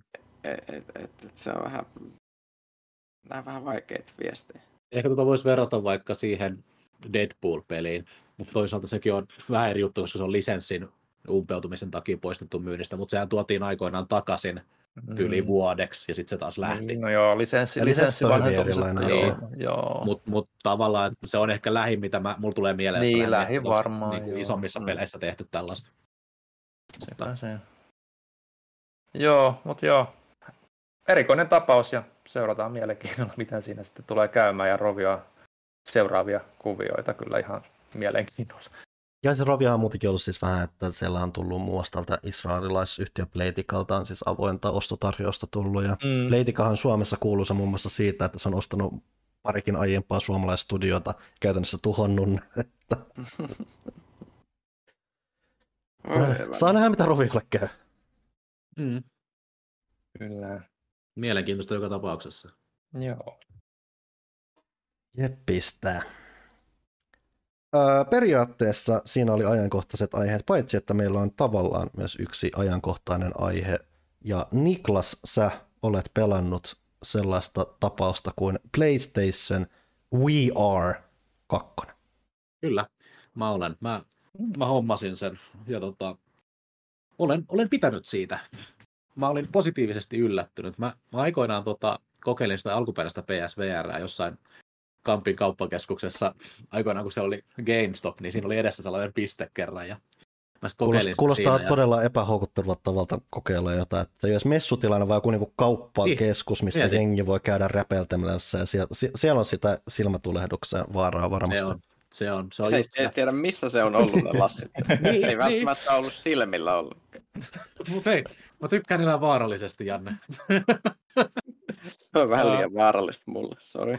Kokeilin, kokeilin sitä ja olin jo siinä vaiheessa silleen, että se oli, se oli itse asiassa mun ensimmäinen VR-kokemus silloin. Mm. Tota, Mo- Monille on ollutkin PSVR, että se on ollut halvin ja Joo. lähestyttävin. Osin myös mukavin, koska sehän mitä monet sanoo, että Mm. se on niin kuin helpoin laittaa päähän ja se ei paina ja muuta, että se on niin kuin ollut mukavin pitää. Joo. Niin kyllä se oli, se oli mun eka kokemus. Si- Siinä oli joku tota, semmoinen mereen upottava, upottava joku peli. Ja se oli, se oli kohtuu karmiva. Joo, kohtuu karmiva. mä, mä, pelkään jo merta valmiiksi, niin se on aina semmoinen niin kuin big no-no. Mutta se oli, se oli vaikuttava. Ja sitten mulla jäi vaan muhimaan ajatus VR-pelaamisesta päähän, mutta mä en koskaan ostanut sitä PSVR ykköstä itselleni. Mutta mä tuossa viime vuonna hommasin MetaQuest 2 ja pelailin sillä jonkin verran, mutta sitten mä olin silleen, että no, tässä on, tässä on kuitenkin niin vähän poveri, että nämä pelit näyttää sevi kököltä, ja se jäi helposti Mhm. mulla vaan hyllylle. Ja sitten mä annoin sen mun broidille, broidille, ja nyt mä olin hetken silleen VR-tyhjiössä, että mulla ei ollut mitään VR-laseja, kunnes PSVR 2 tuli, ja Mm. Horizon Call of the Mountain tuli. Ai vitsi. Aa, Olet siis selkeästi tykännyt. Olen, olen joo. Se on, se on sitä, mitä on, niin kuin unelmoidaan, että VR-pelaaminen on. Mm. No, toi, noiden lasien teknologia on tullut niin paljon eteenpäin, että et se on oikeasti aika huikea, huikea kokemus. Ja siinähän on, totta kai kun sä pelaat VR-laseilla, niin siinä on pieni sellainen, että kun sulla olisi, katsoisit jonkun niin kuin kalvon läpi, Mm. mutta sitäkin on saatu parempaan suuntaan nyt, että, että se oli esimerkiksi niissä MetaQuest-laseissa niin huomattavasti selkeämpi kuin mitä noissa PSVR 2. Joo. Toki siinä on miinuksena se, että se on johdollinen, mutta se, se on kohtuu pitkä se johto, niin siihen ei, Siihen, tota, siihen, ei, ja siis siihen tavallaan melkein kehittää vaisto, että sä opit Niin. välttelemään sitä jossain määrin, kunhan sä Mm, ensin vaan opit joo, sitä, että se joo, sun ensi, ensimmäinen momentti sen parissa ei ole se, että vups, nyt lensi PS5 ikkunasta Niin. samalla kun mä vähän sitä mä olin just sanomassa, että, että se, se, on tarpeeksi pitkä siihen, että se ei lennä heti, ja sitten koska sä lai- niin kuin piirrät ne sun huoneen rajat siihen, niin se kanssa kertoo sulle, milloin sä oot tulossa lähelle näitä rajoja, että Mm. et siinä ei käy semmoisia vahinkoja. Öö, mutta toi itse peli, niin se on, se on huikea. Se on aika suoraviivainen ja niin kuin ennalta arvattava tavallaan, ja se on 80 prosenttisesti pelkkää kiipeilyä. Mulla on ainakin kädet aina ihan jumissa sen jälkeen, kun mä oon pelannut sitä, mutta Niitä Mm. nyt siis tämä. Horizon Call of the joo, Mountain. joo, Joo. Horizon Call of the Mountain. Kuten nimikin kertoo, niin siinä kiivetään vuoria. Mm. Ja tota, se, on, se on mielenkiintoinen. Mä tykkään Horizon-peleistä, vaikka se Forbidden West ei ollutkaan mun suosikki, niin Mm. tuossa on enemmän ehkä semmoista, no toi on paljon intiimimpi tarina, ihan pelkästään jo sen takia, että sä oot niinku sen hahmon sisällä. Tai Aivan. tälleen. Ja siellä itse asiassa alkuvaiheella niin Eiloikin, Eiloikin käy siinä mor- morottamassa ja se oli, se oli hu- huikean näköistä. Mä, en- mä en ole olisi ikinä ajatellut, että mä näen Eiloin niin kuin oikein ihmisen kokoisena. Mä jossain vaadin jotain kommentteja somessa, että Eilo on lyhyempi kuin oletin. Joo, no on, on se, Mikä on jännä, koska mun oletus siitä on aina se, että se on aika lyhyt. se on joku Ei 100, mä- 160 senttinen. Niin. Se on varmaan itse asiassa iso etu tuommoisessa kiipeilyssä, kun ei ole ylimääräistä massaa. Mm, Paitsi, Niin. niin. paitsi että tietysti te, sitten niinku ulottuma. Ulottuma versus massa. Tämä on vaikea kysymys. Mä en tiedä oikeasti kiipeilystä mitään, mutta mä oon nähnyt pari YouTube-videota. Joo, joo, mä voin sanoa, että toi ei ehkä ole se realistisen mahdollinen kiipeilysimulaattori. mm, Eh, mm. Et mä, mä vedän siellä, siellä on semmoisia tota, lankoja tai semmoisia niinku köysiä, mitä pitkin voi slaidata, niin mä saatan ottaa siitä yhdellä, yhdellä kädellä kiinni ja slaidata vaan. Ja mä, mä ajattelin, että se ei ehkä ole semmoinen, että jos mä oikeasti lähtisin tämmöiseen, niin ei ehkä yhdellä kädellä pysyisi siinä. Joo. Miten, No siinä, on- tota, miten siinä näkyy just niin kuin, kuitenkin Horizon mielletään niin kuin yhdeksi niin kuin pleikkarinkin, tai siis pääsarjan pelit niin kuin ehkä näyttävimmiksi ja niin kuin teknisesti ö, komeimmiksi niin kuin peleiksi, niin välittyykö se sama niin kuin efekti VR-maailmassa vai onko se jotenkin vähän sitten semmoinen, että se tuntuu niin kuin selkeämmin VR. Jotenkin mulle tulee niin kuin fiilis, että VR-pelit on aina vähän niin kuin downgradeattu. Ja... Se on, se on yllättävän hyvän näköinen. Et se, siinä välittyy se Horizon-fiilis tosi, tosi hyvin ja se värimaailma on hyvin samanlainen ja se ympäristö on hyvin samanlainen.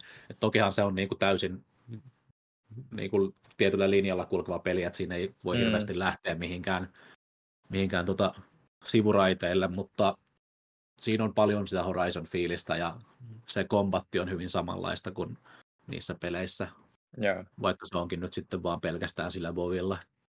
Joo, okei. Okay. Miten tota, ylipäätään niin kuin, tota, mulla on niin kuin, se, että mulla itsellä on varmaan niin kuin PSVR, niin kuin niitä hyvin harvoja, niin kuin alkuperäinen PSVR, niin kuin niitä hyvin harvoja VR-kokemuksia, mitä löytyy, niin siinä aina mua niin häiritsi se, että se näkökenttä, kun VR-lasit on mitä on, niin se on tosi putkimainen, niin onko se kuin ylipäätään PSVR tai ylipäätään muilla VR-laitteilla nykyään, että sä kuin vähän enemmän näet sivuillekin niin kuin vai? Joo, nythän se on noissa, jos sen ihan, ihan valehtele, niin se on 110 astetta se näkökenttä, eli siinä Joo. ei näy mitään niin kuin putkimaista, paitsi tuossa pelissä silloin, kun sä kävelet, niin mm. renderöintisyistä se on, niin kuin, menee putkimaisemmaksi, mutta sitten kun sä hetkeksi asetut aloilleen tai kiipeilet hitaasti, niin sitten se on mm. niin kuin ihan avoin näkökenttä. Se osin ja... kanssa on ihan tapa, millä käsitellään siis tota niin. pahoinvointia ja muuta. Niin, niin, kyllä. Toki mulla on siis pahoinvointiasetuksina se mediumi, eli ei, ei, ei se safe, mutta ei myöskään se, että niin kuin mm. lähdetään. Se voi vaikuttaa siihenkin, että, että jos mä laittaisin sille Extremille, niin eli ei olisi mitään pahoinvointisuojia, niin se voisi mm. lähteä tuota, tai näyttää erilaiselta. Ja ainakin kävelyvauhti riippuu täysin siitä, että onko sulla se, mm. se päällä. Mutta sen mä huomasin, että kun mä pelasin, mä, mä ostin pari muutakin peliä siihen, mä ostin sen tota, kajak-pelin. Mm, siitä, siitä on kuulunut ihan positiivista. Joo, Joo, siitä tulee helvetin huono olo. Ehkä se on meritauti. Mm. Niin. Se, se voi olla, joo. Mutta se, se, on, se on aivan kamalaa. siis se näyttää, se näyttää huippuhienolta ja, ja, sit, ja tota, siinä mielessä täysin onnistunut, onnistunut teos, mutta mä istuin sohvalla ja oli vaan silleen, että mulla on pakko lopettaa. Et jos mä pelaan vielä hetkenkin pidempään, niin mä lähden tonne Mut jotenkin, heittää, heittää niinku... laidan yli. Mutta eikö se niin periaatteessa pitäisi niin hyventää nimenomaan sitä pahoinvointia, että sä istut joku selkeä niin kuin kehikon tai jonkun laitteen no se, sisällä? Siinähän mikä, se niin taitaa siis... enemmän kuitenkin olla, kun sä oot sen veden vallassa, niin se niin. voi liikkua myös vähän silleen niin kuin niin, enemmän. Niin, kyllä. Ja se, kun sä liikut nopeasti, mutta sun kroppa on paikalla, mm. sehän on se pahin. Mm. Et, et, sen lisäksi se on ihan perseestä ohjata sitä kajakkiä, koska ehkä mä oon vaan typerä, mutta siitä ei tule mitään. Meillä on, hyvin, meillä, meillä on tuota lehdessä hyvin erilainen mielipide tästä.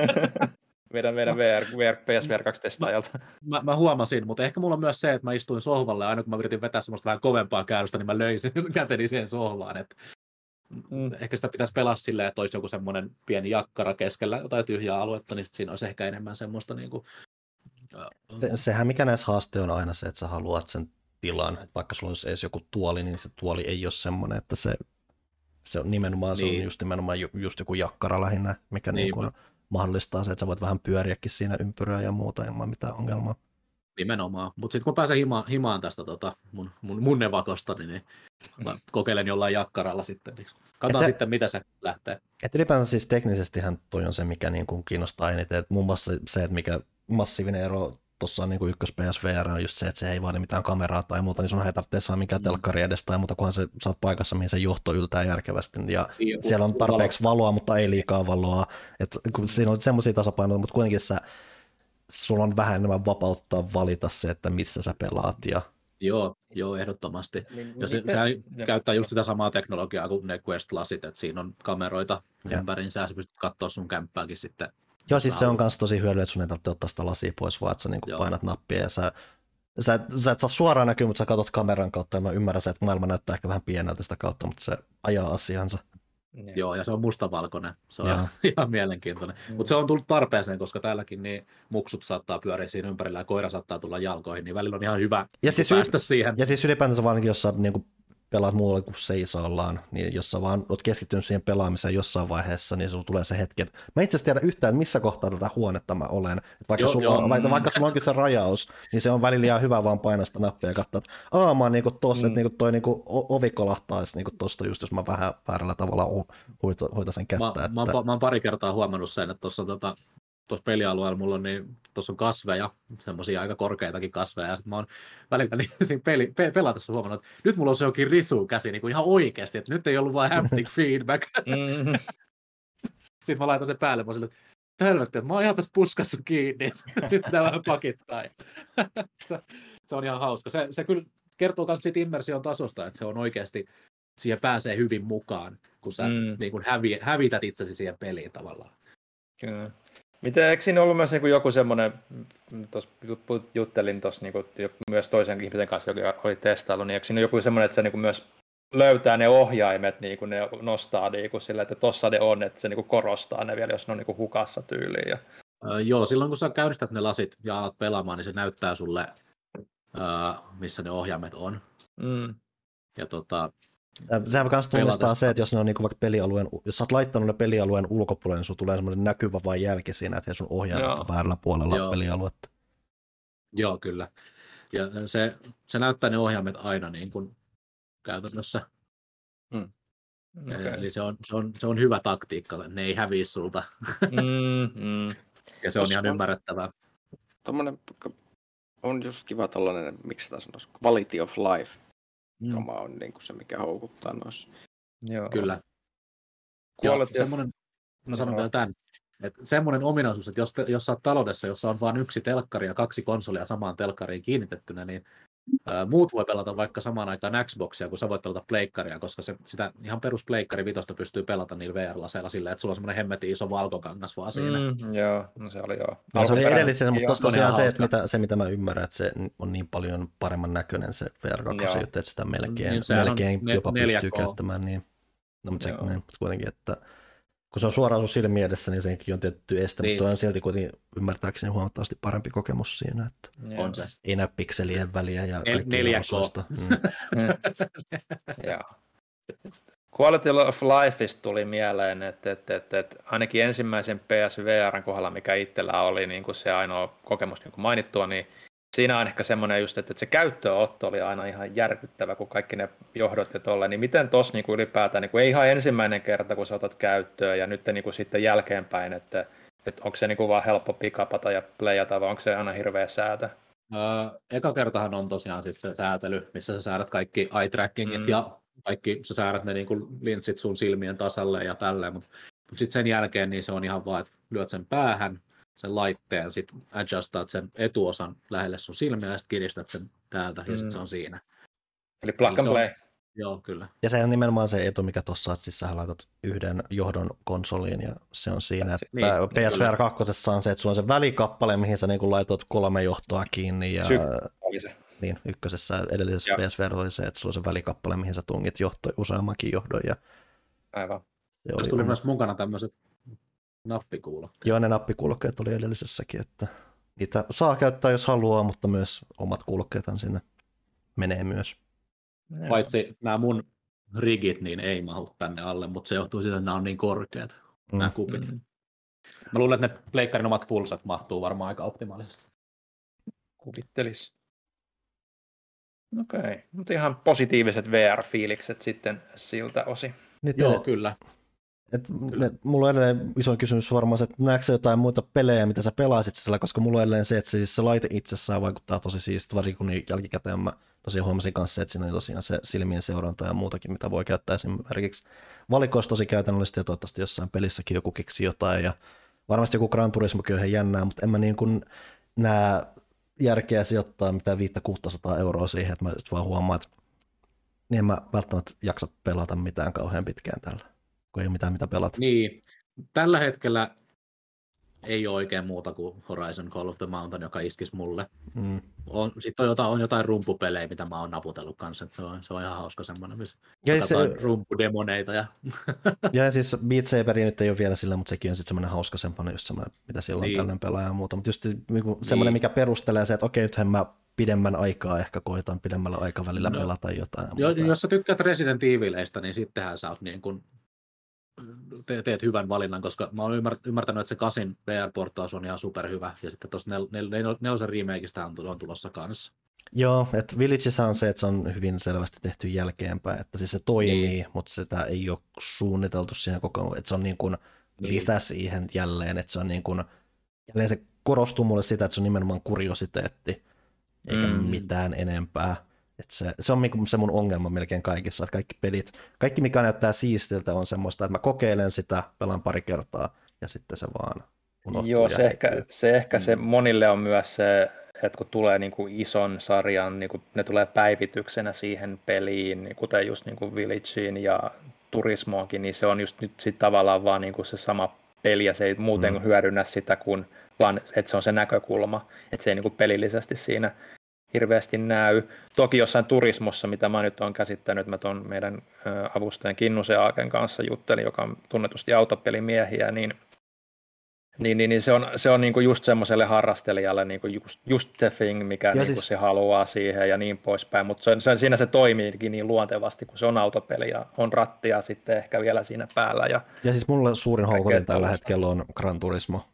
Että se tavallaan vaikuttaa tosi kiehtovalta tavalla pelata sitä, mutta jälleen, että joo. ja sitä varmaan niin pelaisikin enemmän, mutta jälleen sit se on se yksi tapaus siinä, mikä niin. mä löydän. Et, Niin. et sitten, sitten just joku Village, ja et, et, et, olisi kiva nähdä, että tulisi niinku oikeasti joku Call of, tai ton Horizon Call of Mountainin tyylisiä sitten isompia pelejä, ison niinku, puhtaasti sitten niinku, Mm, varta vasten suunniteltuja, että Ja ei toki mitään semmoisia lisäyksiä. Ja vaan. kuitenkin samalla mielellään myös muuta kuin niitä ensimmäisen persoonan pelejä, missä monissa kuin niissä, että okei se on ihan jännää se, että sä kikkailet sillä aseella, mutta monissa tapauksissa on sitten, se on vähän säätämistä myös turhan paljon, että mulla on kuitenkin se, että mä tykkään peleistä, missä myös niin kuin se, se pelaaminen ei ole sitä, että sä säädät jotain yksittäistä asiaa, että sä voit tehdä toista asiaa, vaan Mm. että, niin kuin, että, kun, että on kuitenkin niin kuin, jotain niin kuin mossia tämmöistä on nähty, missä niin kuin sitä kameraa, tai siis se hemmetin astrobotti, Mm. No se oli se mikä on jälleen, mikä on jälleen se oudon kysymys, se, että miten on mahdollista, että te ette edes julkaissut mitään niin kuin päivitystä siihen, siitä. tai edes mitään Mm. päivitystä siihen niin kuin PS5 Astroon Mm. tai muuta, mikä edes vähän, vähän niin kuin olisi toimisi johdattu. Että se olisi niin kuin, sulla olisi sitten jotain pelattavaakin siinä, niin kuin ilman, että tarvitsee välittömästi ostaa mitään tai muuta, ja sitten sä voisit Mm. tutustua mm. siihen, mutta niin.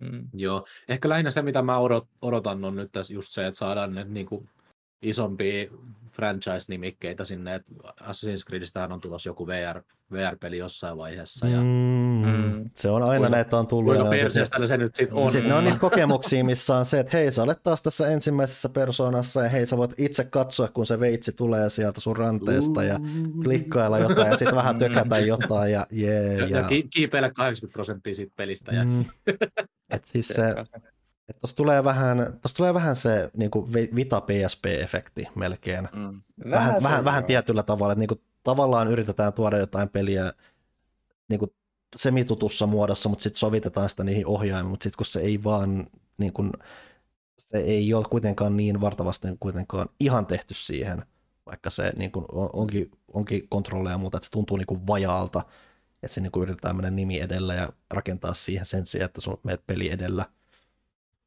Mm. ja sitten Mm. teet sitä tunnetuntaa ja muuta, että se on vaan ha- haaste. Joo.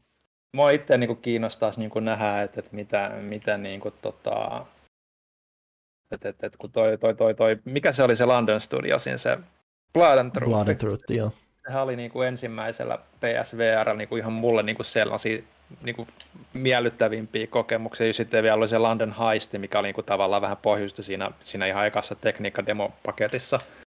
Niin, niin, kaikki oli innossaan silloin aikana ennen kuin ne Joo, oikeasti tuli. että olisi niin kuin jotain sellaista niin kuin siinä hengessä siltä tiimiltä olisi kyllä kiva nyt, nyt pikkuhiljaa alkaa nähdä, mutta eikö nekin nyt tehnyt jotain multiplayer Joo, Lo- London Studioshan ilmoitti, että ne Joo. tekee sitä omaa verkkopeliä. Että mä en tiedä, onko se joku sivutiimi vielä olemassa. Mä aika lailla ymmärsin, että se on aika se koko studio. Joo, Et sekin Et kyllä on niinku- aika iso studio, olen kerran käynyt siellä ihan paikan päälläkin. joo. Siinä on just se, että VR on kuitenkin loppujen lopuksi niin niche juttu, totta kai. että et, et sille on, on hirveä riski lähteä laittaa sun koko jättistudiota tekemään Mm. jotain niin kuin isoa prokkista silleen, että et sen takia sillä nähdäänkin pääosin varmasti jatkossakin tuommoisia pienempiä pienempi juttu. Ja toi Call of the Mountainhan on nyt niin kuin ihan suursatsaus, mutta mä uskon, että tuommoiset pelit tulee olemaan loppujen lopuksi harvassa. Ja että sitten tähän niin kuin, että mä en melkein jopa ihmettelisi, jos Sony olisi mm. yrittänyt käydä vähän jotain neuvottelua joku Valven kanssa. Sitten, hei, mitäs tämä Alex? No on, mä olin just tässä sanomassa, että siitähän oli huhuja nyt. Joo. Et siinä on vaan se, että. Steam on, niin, Steam on niin itsenäisesti toimiva tapaus, että ne voi niin kuin, se, että ne tekee deal, niin se ei välttämättä ole sitä rahasta kiinni, vaan se on jostain mm. Muusta. Että esimerkiksi kun Portalhan aikoinaan tuli PS3, niin se on ihan teki Mm. syvemmän diilin niin kuin Steamiin ja muuhun riippuen siinä. Mä veikkaan, Kyllä. että jos ne haluaa sen Alexin sinne, niin ne joutuu tekemään vähän monimutkaisemman, vähän syvää luotaavamman diilin kuin sen, että hei tässä on rahaa, haluatte sitten rahaa? Mä ymmärrän, että teillä on jo Niin, paljon rahaa, mutta niin. haluatte sitten vähän lisää rahaa? Riittäisikö tämä? Nehän on toki nyt tuonut, tuonut niitä vanhoja exclusive-pelejään Steamiinkin, että et voi olla, että siinä on vähän jotain, jotain pohjaa, mutta Niin siis on, on, ongelma siis on tässä se, että Sonin pitää neuvotella Valvelle ja Valve pitää saada vakuuttumaan siitä, että niin. ne Niin. tekee sen. ja se tulee olemaan joku barter, että niin kuin Ja, pelataan. ja Valvella on se, että ne ei tarvitse, mit- Valve, Valve ei tarvitse mitään. Joten mitä Sonilla on, mitä se voi tarjota Valvelle, joka ei tarvitse mitään. Se on se dilemma tässä. Totta. Valve voi ryhtyä vaikeaksi, jos ne haluaa. Kyllä, ja nehän on tunnetusti aina ollut aika hyvin, hyvin vaikeita. Ja, ja, mutta täytyy kyllä myöntää, niin kuin, että kun ei ole toi ainoa niin kuin oikeasti semmoinen peli, joka on kiinnostanut, mutta koneet ja ei ollut laitteistoa itsellä, niin on ollut Half-Life Alyx. Mm. Niin jos se nyt tulisi PSVR 2, niin se olisi niin kuin mulle semmoinen, että hei, no nyt olisi ehkä aika kokeilla sit sitä, että todennäköisesti kuitenkin tuolla konsolipuolella tulee tuota VR nyt jossain vaiheessa sittenkin enemmän testailtua, niin, niin varmasti, varmastikin olisi semmoinen kokemus, että kiinnostaa. Mm. Joo, onhan se nyt vielä, vielä niin kuin, vaikka ei voi sanoa, että lasten kengissä, mutta on niin kuin, ollaan hyvin alkuvaiheessa vasta, että tämä oli ehkä vähän semmoinen blind buy monelta tämä PSVR 2, että katsotaan nyt mitä tulee ja toivotaan, No siis... että tulee jotain hyvää. Niin siis monillehan se, että niin kuin mäkin tunnen, tunnen sen, niin kuin, että vaikka mä oon tässä sanonut, että mä keksin mitään käyttöä siinä, mutta tavallaan se, että kun sä katot siinä vieressä, niin kaikki nyt vaan hommaa sitä, niin tämä nyt on se uusin tuoreen Mhm. mm. juttu. Että mäkin voisin Kyllä. omakohtaisesti kokea sen. Mm. Sitten mä Varsinkin, mietin, se on että en-. No sillä mulla ei ole mitään merkitystä. Se on vaan se, Niin. että Mutta se on ehkä semmoinen suomalaisen kuluttajan näkemys. niin, niin, niin, ja sit se on suomalaisesta kuluttajan näkökulmasta ehdottomasti, että hei, pleikkarilla Mm. tulee uusi iso juttu ja mulla on jo PS5. Toki monet on vielä silti aseteessa, että mulla ei ole edes PS5 vielä. Mm. Se on Mm. ylimääräinen tilanne, mutta mielenkiintoista tässä on sentään ainakin se, että Sony tuki aika vahvasti ja ha- haki tukea ekalle PSVRlle, että kunhan toi nyt vaan sitten saa tarpeeksi yleisöä, niin ja se, kun me puhutaan tarpeeksi, niin sen ei tosiaan tarvitse olla välttämättä niin kuin ihan mahdoton määrä. Ja siellä on kuitenkin se periaatteessa näyte siitä, että Sony voi jatkaa vielä sen tukemista ja että se haalii kehittäjiä Mm. sinne ja muuta, että se niin kuin tulevaisuus sillä saralla näyttää ihan lupaavalta. Lähinnä vaan se, että olisi kiva löytää niitä muita käyttö syitä sille Joo. kuin se, että hei, No siis mä oon sanonut tämän aiemminkin, niin kuin, mutta niin kuin, mulla on ollut, on harva, ha, siis nykypeleissä harvoin tulee semmoista fiilistä, että, että tässä on niin kuin oikeasti jotain niin kuin, uutta aha-efektiä, niin kuin silloin aikoinaan, kun hyppäsi 2Dstä 3D esimerkiksi. Niin PSVRllä, kun testasi just and Truthia ja London Heistia, niin ne oli mulla semmoiset, että hei, tässä on niinku ideaa, tässä, että tätä voidaan lähteä kehittämään. Niin toi on kyllä tosiaan, niin kuin ollaan puhuttu monta kertaa, niin semmoinen sitten kun sitä lähdetään tekemään täysillä niin kuin isoilla tuotantoarvoilla, niin sitten sit on niin kuin makea nähdä, mitä se voi niin kuin olla, mutta siihen pisteeseen pääseminen, niin tosiaan se Half-Life ehkä lienee se yksi niin kuin ainoita harvoja, mikä on siihen lähtenyt siinä mittakaavassa. Mm, ja jälleen Niin. Valve on erityisasemassa, niin, Niin. ne pysty tekemään sen. Ne pystyy tekemään. Et sitten kun lähdetään niin kuin sille linjalle, että oikeasti tehdään niin kuin yhtä, yhtä isolla intensiteetillä niin kuin pelejä VRlle, kun ne lähdetään tekemään niin kuin, niin kuin nyt sai vaikka, sitten vaikka triple tai double A-pelejä, niin, niin, niin tuonne Game Passiin ja, ja tommosiin, niin sit, sitten niin kuin varmasti alkaa tulemaan semmoista momentumia myös ehkä toivon mukaan sitä pelaajienkin puolelta, kun se alkaa tulla, se sana kiertää. Niin, toihan olisi niin kuin erittäin, erittäin hyvä, hyvä just PSVRlle, että ne tois niitä PSVR-pelejä sinne niiden PS Plusan jäsenyyteen, että se pääsisi niin kuin, Mm. saisi enemmän irti siitä, että se on ehkä vähän nihkeätä maksaa joku jokaisesta pelissä 40. Mm. kun ne on kuitenkin usein sit vaan sellaisia parin tunnin kokemuksia. Et, Kyllä. saa nähdä. Mutta nyt ollaan oltu virtuaalitodellisuudessa. Pela- ollaanko me pelattu niitä oikeita videopelejä? Ei mitään tuollaisia lasten leluja. Vipuistolaitteita. Ja jos silloin mitä 80-90-luvullakin tehtiin VR, silloin ymmärrettiin, että se ei tämmöistä voida tehdä. Tehdään oikeita pelejä. Mm. Mä en voi puhua Ajat mistään, mitä mä oon pelannut. Mä, niin. mä en voi puhua mistään, mitä, mitä mä oon pelannut tällä hetkellä, joten mä annan teille vapaat. Janne, mä ymmärrän, että sä olet pyöräillyt ympäriinsä erikoista maailmaa. On, mutta tota, mulla, mä oon niin lopussa ja mun kurkku niin kuiva, niin mä otan juomista. Mä kerron sitten lisää hetki. Tehdään näin. Tähän väliin kuluttua. Jepsistä. Mä heitän tähän, heittäydyn tähän väliin sitten ja totean vaikka sen, että mä olen pelannut kymmenisen tuntia Octopath Traveler 2. No niin, mitäs, Okei. mitäs, mitäs se nyt vaikuttaa, että, että sä olet aika, no aika monet muukin oli aika penseinä siitä ensimmäisestä pelistä. Potentiaalia oli, mutta Ja siis Octopath 1 Mitäs oli, oli niin kuuluisa siinä, että se, niin kuin se lähtökohdat ja kaikki oli tosi jees siinä. Siis se idea oli huikea. Ne ei mm, onnistunut oikein rakentamaan peliä siihen ympärilleen.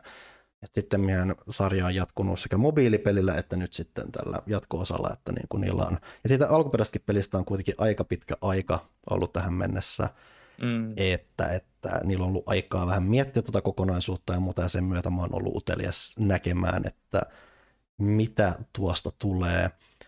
Ja aika laajalti mun kokemus Octopath Traveler 2 suhteen on ollut hyvin sama kuin alkuperäisen kanssa, että se alku on tosi mielenkiintoinen just siinä, että tämähän on siis peli, missä siinä kun on kahdeksan päähenkilöä, kun sä alat pelaamaan, niin sä saat aloittaa pelaamisen kenellä tahansa niistä, että sä vaan niin kun sulla avautuu sellainen karttanäkymä, sä valitset sen, millä sä hahmolla sä meet, kaikilla hahmoilla on joku uniikki hahmoluokka, mikä tietenkin vaikuttaa taisteluihin, mutta sitten niillä on myös pari eri keinoa, millä ne voi vuorovaikuttaa maailman kanssa, että esimerkiksi ää, tanssia voi houkutella ihmisiä liittymään väliaikaisesti sen mukaan, mukaan ja tarjota erilaisia erikoiskykyjä, tai sitten se voi vaan liehitellä niiltä ja saada ilmasta kamaa muun muassa, mm. tai sitten niin on warriori, mikä voi vaan haastaa jengiä taisteluihin ja piestä ne pois tieltä, jos ne vaikka sattuu seisomaan jonkun oven tiellä ja muuta. Kaikki semmoista pientä, ja se alku on just tosi mielenkiintoinen siinä, että kun sä niin kuin, pyörit sitä maailmaa ympäri, sä keräät niitä hahmoja ja sä muodostat niin kuin, sitä sun partia, että se pelihän on hyvin, siis hyvin perinteistä JRPG-meininkiä noudattava, että hei vuoropohjasta sulla on ne, maksimissaan kerralla neljä hahmoa taistelemassa ja niin poispäin.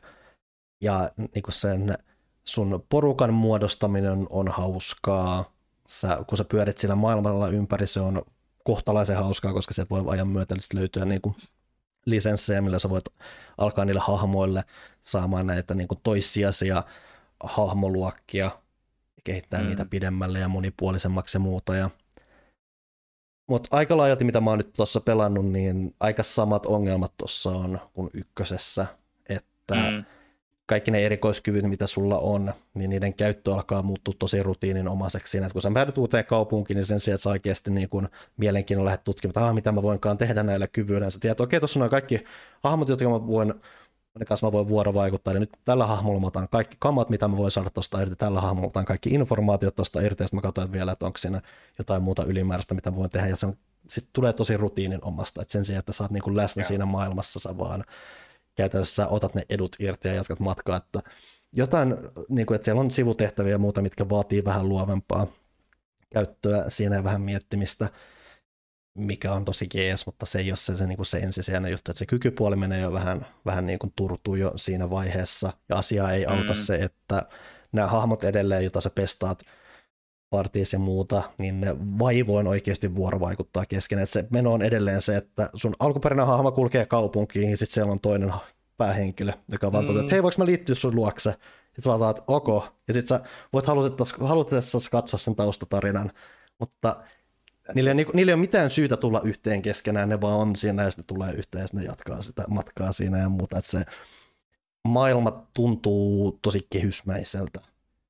Se on aika jännä, kun se on nimenomaan se, mikä siitä on niin kuin nimenomaan niin tuntuu itselläkin, että se on se kritisoiduin puoli. Sinne tuntuu, että niillä oli vähän semmoinen niin kuin, ö, käsitys, että tämä on se ongelma. Mm. Öö, mm, sä et kirjoittanut meille arvostelu, mikä tulee olemaan tuossa maaliskuun lehdessä, sen kirjoitti toi Po- Pohjoisen Petri, niin se kyllä sanoi just ihan samaa, mutta et se on, että, että siinä on samat ongelmat, ne on ehkä vähemmän lieviä, mutta ne on edelleen siellä, Joo. mutta se on niin kuitenkin kokonaisuutena parempi peli kuitenkin, siis- mutta, mutta ei silti niin kuin ole sitä ihan vielä, mitä sen pitäisi Joo, olla. siis pieniä hiomisia sieltä täältä, että yksi mikä niin vie vähän sitä ää, kykyjen käyttöä maailman kanssa vuorovaikuttamista eteenpäin, se, että sulla on nyt päivä- ja yöaika, ja sä voit niissä Mm. tehdä vähän eri aikaa, ja ilmeisesti vähän myöhemmässä vaiheessa peliä sä voit vähän ää, tehdä, edetä paikasta toiseen vähän eri tavalla. Mä en itse mun mielestä ole kohdannut vielä mitään semmoista vaihetta, että ne on ollut aika suoraviiva siinä tapahtumat, ja siinä tarinassa se, että ne hahmot on niin erillään toisaalta, siinä ei auta sen, että tarinat on tosi niin kuin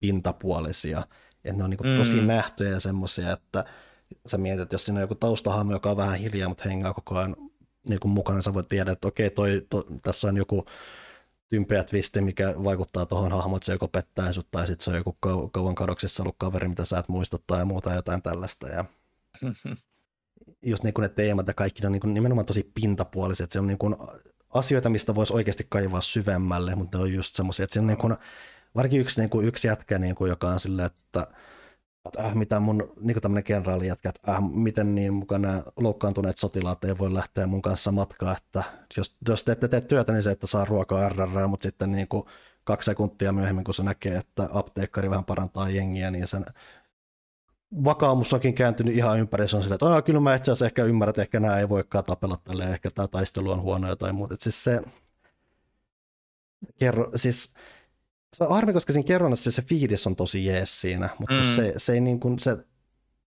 niissä tar- tarinoissa ei ole vaan mitään kerroksia. Joo. Ja se niin kuin harmittaa, ja just varsinkin sen kanssa, kun ne hahmot on vielä niin erillään. Et paras puoli siinä on se hahmon kehitys ja taisteleminen, Taistelu. Joo. missä siinäkin on ongelma se, että se taisteluta tulee todella tiiviiseen tahtiin, että sä ehdit vähän niihinkin tympääntymään, vaan niin kuin pidemmän päälle, kun sä pelaat sitä, niin ja kun noin viholliset alkaa kestää enemmän, ja se, se taktikointi muodostuu niin kuin sivu, vähän niin kuin tuommoisessa niin kuin rivitaisteluissakin vähän semmoiseksi niin kuin isommaksi oleellisemmaksi asiaksi, niin niistä vaan tulee semmoista, mm. että vaikka se ei ole vaikeaa, mutta siitä tulee semmoista pitkää ja työlästä puurtamista. Että niin kuin parat vaiheet tuossa on niin kuin just toi eka kymmenen tuntia, kun sä niin kuin tutustut siihen maailmaan, löydät uusia asioita, Mm. mm. avaat uusia asioita. Mitä pidemmälle sä päädyt tekemään niitä samoja asioita uudelleen ja uudelleen, niin se alkaa olla vähän sellainen, että tämä alkaa tuntua työltä. Mm. Sen kanssa, minkä mä oon sen ymmärtänyt, että mä en ole itse vielä päässyt näkemään sitä, mikä on parannettu, on se, että ykköspelissä käytännössä, kun sä pääset tarinassa, hahmon tarinassa eteenpäin, niin ne käytännössä se kaava oli aina lähes identtinen, miten ne etenee. Et ilmeisesti sillä saralla ne on vähän korjannut sitä. Mä en ole itse päässyt todistamaan sitä, mutta se, sekin jälleen se on tosi semmoinen lievä korjausliike, Mm. mikä ei ole se ratkaiseva juttu siinä, että se tekisi siitä tosi antoisa. Mikä on edelleen tosi har- harmi, koska siis oikeasti ideatasolla toi on niin huikea, että toi niin kuin voisi olla se melkein se 2D HD Final Fantasy, mitä mä, mä ja Ville ollaan tavallaan haluttu fiilistellä ja toivoa maailmalta. Mutta se on vähän niin kuin, Ehkä, ehkä ne tekee sen, että ne tekee niin monta kertaa ton niin kuin Octopath Traveler näin, että sitten kun on itsekin varmo, että nyt tämä voi olla se Final Fantasy 17 2D HD tai joku tämmöinen, niin sitten ne tekee sellaista Final Fantasyna, mutta joo. se on, että se on ollut jännä, että just niin kuin toi Octopathista kanssa tämä Triangle, Triangle Strategy, mikä on käytännössä sen sisäsarja, niin ne molemmat on Mm. semmoisia niin pelejä, missä niin kuin on tosi siisti pelillinen puoli, mutta joku siinä kyljessä aina pilaa se. Triangle Strategy on se, että se peli on niin jaaritteleva ja sillä ei ole mitään perusteltua syytä jaaritella, mutta herra Jumala, kun sitä tarinaa vaan tulee ja tulee ja tulee ja tulee ja tulee ja tulee, ja niin kuin se varsinainen pelaaminen on vaan niin kuin sivu, että siinä on niin kuin, joku niin kuin tommonen skooppi tai fokusongelma niin kuin noissa peleissä on ollut tosi pahasti läsnä, että niin kuin siellä ei olla Mm. löydetty semmoista sujuvaa keinoa, millä sä voit pelata sitä, että aina joku tulee tielle. Joku aina tuommoinen pieni tasapaino-ongelma. Mutta joo, siis ilmeisesti kuitenkin, että jos nyt vähänkään Octopath Traveler kiinnostaa, niin se kakkonen lienee sitten kuitenkin se peli, jolla kannattaa lähteä liikkeelle, näin mä oon niin ymmärtänyt. Ymmärtääkseni, että jälleen, että Joo. siinä on se, välissä on ilmestynyt joku mobiilipeli, mistä jotkut on ainakin digaa. Mulla ei ole mitään omakohtaista kokemusta siitä, mä en siitä tiedä, mutta sekin on ilman, että sitä voi käydä kokeilemassa. Mutta joo, että Mm. se mikä mulla on niinku ollut rohkaisu tuossa, että sitten on niin pitkä aika, kun mä sitä ykköstä pelasin, niin jälleen varsinkin se ekat kymmenen tuntia, niin se on oikeasti tosi mielenkiintoista lähteä sitä pelaamaan. Varsinkin nyt kun olin vielä niinku pelannut sitä Final Fantasy 16 ja tullut Mm. sinun sen toiminnallisuuden kanssa, niin se on myös tavallaan hauska sit siirtyä tuommoiseen tavallaan vähän perinteisempään, vaikka, se, vaikka sillä onkin ne ongelmat, ongelmansa. Pitäisikö nyt siis ymmärtää niin, että siinä siis ei ole mustekaloja? En ole nähnyt mustekaloja, varsinkaan puhuvia semmoisia oopperassa ilmestyviä sulle vitsiä ja heittäviä mustekaloja valitettavasti. Ko- ko- Koska siis mä, mä, aina kun mä kuulen nimen Octopath, niin mulle tulee mieleen, että se, siinä pitäisi olla mustekaloja. Ei, että se nimi viittaa niihin kahdeksaan hahmoon. Niin, mutta ei, ei, ei, ei, mun mielestä siinä pitäisi olla mustekaloja. What a letdown. Niin, This isn't the octopusy game you wanted Niin. all along. Jos, tai en mä tiedä, ehkä niissä on joku Ultros-salaisuus, että Ultrossa on tämä Final Fantasy 6 puhuva mustekala, joka aina hengaa, tulee sekoilemaan. Ehkä sekin on menetetty tilaisuus, että siellä niin pitäisi se on olla. se vähän niin kuin saa Silent Hillissä se koira loppu, missä selviää, että ei sit se ollutkaan kahdeksan hahmoa, se oli se mustekala. Se on se, se, se, mustekala, se mustekala ohjasi niitä kaikkia hahmoja, ne on semmoisia sukkaa nukkeja, mitä se... Marionetteja Niin, marionetteja. joka lonkerolla omansa. Niin, niin. Ui, siis... Siinä, on, siinä olisi muuten twistiä, herra jestas. Leikataan Siis tämä Octo- osa. Octopath ei ole siis jatko Octodadille. Ei ole. Okei. Octodad Traveler on siis ihan... Okei. Mutta Ai, siinä mun avautuminen Octopath Travelerista. Miten se pyöräilymeininki, mistä puhut? Mistä Ah, puhuttiin äsken? Se, se, se, tota, tämä tulee pelaajan arvosteluun. Tota, en ole vielä ehtinyt läpi pelata. Aloittelin sitä pelaamaan, mutta tämmöinen peli kuin Season. Sillä on pidempikin nimi, jota se jostain syystä itse ei näytä tuossa Steamin. Se joku A. Letter to the Future tai jotain semmoista. Joo, niin se taitaa olla. Eli Season of the Future. Eli tota, tämä on siis peli, joka kertoo... Onpas nyt... Mä en, mä nyt vielä ehkä osaa analysoida täysin, mistä se kertoo. Kaikki mä vasta siellä alkupäässä, mutta siis ideana on, että ollaan sellaisessa pienessä kylässä jossain vuorilla, semmoisessa maailmassa, joka on semmoinen vähän, mä oikein osaa sanoa, että millä aikakaudella se on. Siinä on vähän sellaista Se on ylipäätänsä siis se maailma on Se- se- vähän semmoinen, että sä et oikein tiedä, mitä, onko sä, onko sä niin kuin jonkun, jonkun tapahtuman jäljessä vai odotatko jotain tapahtumaa vai mitä siinä, niin kuin, että se aja... Si- siinä on tosi outo tunnelma ja si- si- siinä on vaikea sanoa, että mihin aikakaudelle, mihin, mihin, mihin maaosaan se sijoittuu ja silleen se on tosi semmoinen, että et siinä voisi olla mitä tahansa, että siinä on vähän sellaisia 70-lukulaisia vaatteita ja, ja sellainen vanha Kodak-kamera-tyylinen, tiedätkö, semmoinen, joka printtaa kuvia instanttina. Ja tota, ö, ideana on, että siinä on siis tämmöinen nuori nainen, jolle on kylän vanhin antanut luvan, kun on tiedossa, että maailmassa on erilaisia kausia tai seasons, niin jostain on tullut tällainen tieto, että season on loppumaisillaan. Se tarkoittaa jotain. Öö, ja tämä nuori nainen, jonka isä on kuollut kiipeilyonnettomuudessa, lähtee sitten tota, ottaa polkupyörän ja lähtee pyöräilemään ympäri paikkoja ja kyselee, ottaa valokuvia ja kyselee ihmisiltä, että mitä ne miettii asioista. Ja se idea on, että sun pitää koota semmoinen ö, leikekirja, joka viedään sitten semmoiseen johonkin museoon, jotta ne ihmiset, sitten kun se season vaihtuu, niin niille jäisi jonkunlainen käsitys siitä, että minkälainen tämä season oli. Ja siis se on äärimmäisen semmoinen mystinen se tunnelma siinä.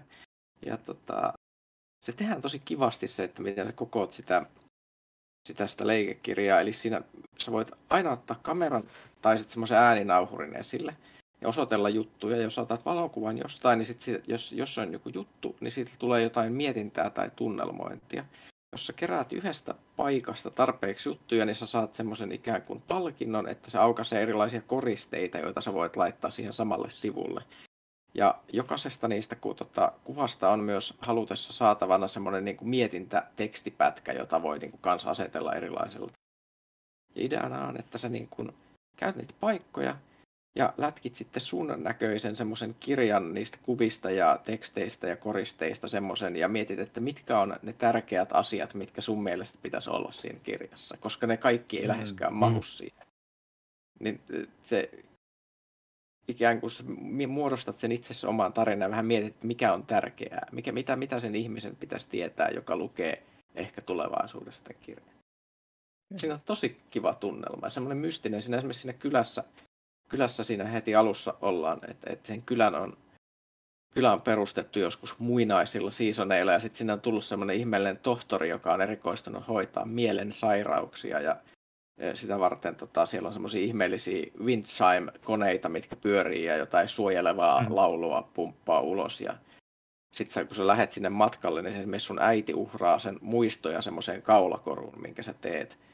Ja sun pitää valita ne muistot, mitä se uhraa, joita se äiti ei tule enää ikinä muistamaan. Ja ikään kuin sit se, se suojaa sua joltain mystiseltä jutulta, mikä väijyy siellä ulkomaailmassa, sitten kun sulla on tämmöinen muistoilla ladattu amuletti. Ja Mä en tiedä oikein, mitä se, mihin se tulee menemään. Se on tosi siisti. Se näyttää mm. superhienolta. Ja siis semmoinen niin se sommittelu ja värimaailma ja sellainen on ihan siis mega, mega tunnelmallista ja semmoinen ihmeellinen haikea tunnelma. Ja jos, jos, mä luulen, että toi on semmoinen tunnelmointipelaajien herkkupala. Ja siinä on se, että mitä mä oon ennakkoon, niin kuin, ennakko niin kuin lähinnä kiinnostus, että katsoo, että okei, tämä on tämmöistä fiilistelypyöräily ja ok, ja se on niin ollut se niin markkinointipuoli, mikä siinä on näkynyt. Sitten mä niin jälkipäin just kuulin siitä, että siis semmoinen outo, vähän epämääräinen maailma, missä sun pitää niin käytännössä kertoa sen tarina itse omiin päin ja samalla kun sä itse opit sitä. Mikä itse asiassa on vähän, vähän kuulostaa melkein tuommoiselta Outer Wilds-meiningiltä, ei nyt ihan, mutta vähän niin kuin hen, henki ei ole täysin erilainen, niin se kiinnostus on niin kuin noussut huimasti sen lisäksi, että toki jo pyöräilypeli niin kuin ennakkoon kiinnosti, mutta se on just niin kuin hauska ollut nähdä, että siinä on niin kuin tommosia erikoisempia puolia. Joo, mä, jos, jos kun tuota Niklas Ville ei ole nähnyt sitä, mä tiputan yhden screenshotin tuonne Discordin puolelle ja tekin näette, miltä se näyttää. Joo, mä sen kattonut jo trailerin siitä. Si- si- siinä, siinä, oli myös tärkeä hetki alussa, kun saat itse valita, että minkä värisen polkupyörän sä otat kolmesta erilaisesta esimerkiksi. Ja tämmöistä, että se on sellainen en mä tiedä, siis onko se skifi, fantasia, mitä ihmettä se tulee olemaan ja mitä, mihin se tulee menemään. On, onko tässä todella syvällisiä metaforia jostain? Todennäköisesti on. Pyöräsiä. Mutta tota, en mä vaan pidän tuosta pelistä. Siinä on ihmeellinen tunnelma. Mm. Mä kirjoitan siitä arvostelun, kun olen saanut pelattua, pelattua sen kunnolla, mutta tuota, se, on, se on vaan jotenkin äärimmäisen, äärimmäisen miellyttävä tapa mä voin vielä, vielä tota, tiputtaa niiden ihmisten iloksi, jotka ei koskaan tule näkemään kun mä selitän. Eli, mutta, mutta ehkä e, tajutte paremmin te keskustelijat, että tuossa on tuota kuva tuosta scrapbookista, että miltä se ikään kuin näyttää, kun sä rakennat yhden aukeaman siitä. Eli siinä tulee tämmöisiä, sä voit pistää niitä kuvia, siellä on jotain postimerkkejä. Se ikään kuin pelihahmo voi piirtää luonnostelmia tietyistä asioista ja, ja, ja sitten siellä on ne tekstitykset, mitä voi asetella. Se on it's just very nice. Tämä tosiaan no. saapui hiljattain, tosiaan nyt alkuvuodesta olla. On sekä PCllä että molemmilla pleikkareillakin. Että... Joo. Hmm. Että et vaikuttaa semmoiselta kivalta terapiapeliltä. toinen, mikä ei ole kiva terapiapeli, mitä mä oon pelannut yllättäen, on tota Ikarus. Aivan, tämä on tämä, tämä, tämä, tämä Daisyin tekijän tämä toinen peli. Joo, eli tota, meillähän on Mikko Rautalahden kanssa pitkä historia tuommoisten, miksi niitä kutsutaan, selviytymispelien pelaamisesta. Ja me aika pitkään esimerkiksi Konani, Valhaimia ja näitä muita hakattu. Ja sitten tuli tuossa Ikarus, tuli, tuli tuossa, tämä on hieman, hieman ironista nyt, miten mennään, että, että, että se tuli ö, 2000 se oli 6.2.2022 on nämä postattu arvostelu pelaaja.fi, eli se on tullut varmaan tammikuussa tai jotain. Mm. Niin, niin tota, mä, oon, mä oon antanut sille 4 kautta 10 pelaajassa. ja tota, että se oli ihan hirveä kokemus, mutta oh. se olikin tota, se, osin on se, että se, kun se julkaistiin, niin se selkeästi oli aika keskeneräinen ja se, sellainen, että siinä oli aika paljon fiksattavaa, ja nyt siihen on tullut joku 60 pätsiä tai jotain siihen peliin, niin se, se, se on pikkasen paremmassa kuosissa. Ja nyt kun se tästä pelaa ikään kuin, ikään kuin toisen ihmisen kanssa ja sitten se on fiksattu hyvin, niin se alkaa olla semmoinen peli, että jos haluaa sellaista niin kuin tosi kärsimystä niin kuin selviytymistä, eli kun sä meet niin kuin metsään, sitten tota, rupeat hakkaamaan puita, että saisit jonkun mökin pystyyn, Mutta sitten kun sä oot rakentanut sen, niin sitten niinku tuuli puhaltaa jonkun puun ja se kaatuu sun mökin päälle, se mökki menee rikki ja sitten tota, syttyy tulipalo, se mökki syttyy tulen, sun pitää mennä pihalle, sulle tulee storm exposure ja sua alkaa sairastuttaa ja ti- ti- tipahat järveen ja saat jonkun myrkytyksen sieltä ja sitten hyökkää karhuja. Juhannuskokemus siis. Oot sitten Joo, karhu ei ole Kuulostaa kokaiini. perinteiseltä. Kyllä, toi, toi on niin selviytymispeliksi sanotaan, että pikkasen hardcorempi kuin useimmat, mitä tuossa genressä on. Eli se selviytyminen tosissaan tuntuu siltä, että jumalauta taas selvittiin yhdestä päivästä eikä kukaan kuollut. Ihmeellinen kokemus, mutta mut siis joo, ihan, ihan mielenkiintoinen peli nyt kun se on fiksattu. Eli jos joku ö, rupeaa miettimään, että miltä se kuulostaa, niin voi mennä pelaaja.fiin lukemaan sen arvostelun. Ja varmasti monet asiat edelleen pätee, ehkä, en muista mitä mä oon sinne kirjoittanut, siitä on niin pitkä aika. Jäi niin hyvin mieleen. Niin, mutta tota, mä en nauttinut siitä yhtään silloin, kun mä pelasin sitä arv- arvostelua varten. Ja nyt mä oon itse saanut siitä ihan paljon irti ja odotan seuraavaa sessiota. Eli fiksaukset on selkeästi toimineet. Mm.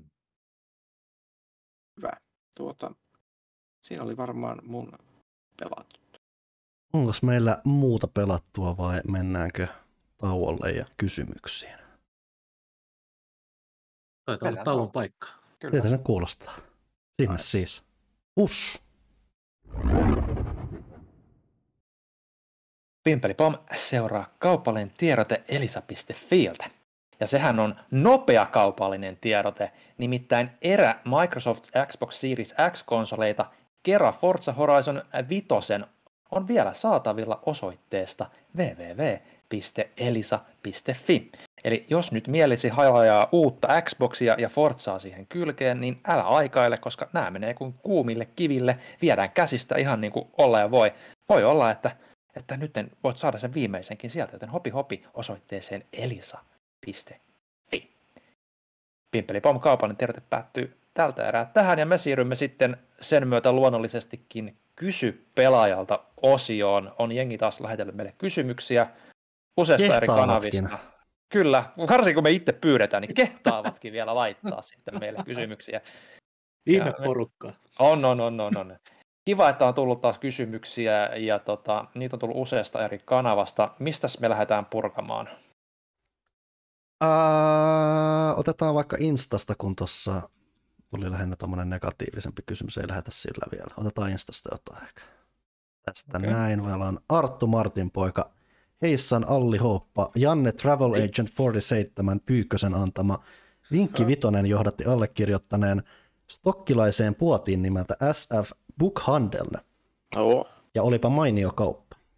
Mäkin kävin siellä silloin hiljattain, kun se nousi puheeksi. Se on näppärä, näppärä pikkupaikka. Tai se on jopa suht iso nykyään, tietenkin. Ja siis siinä on pari kerrosta. että iso paikka. Kyllä.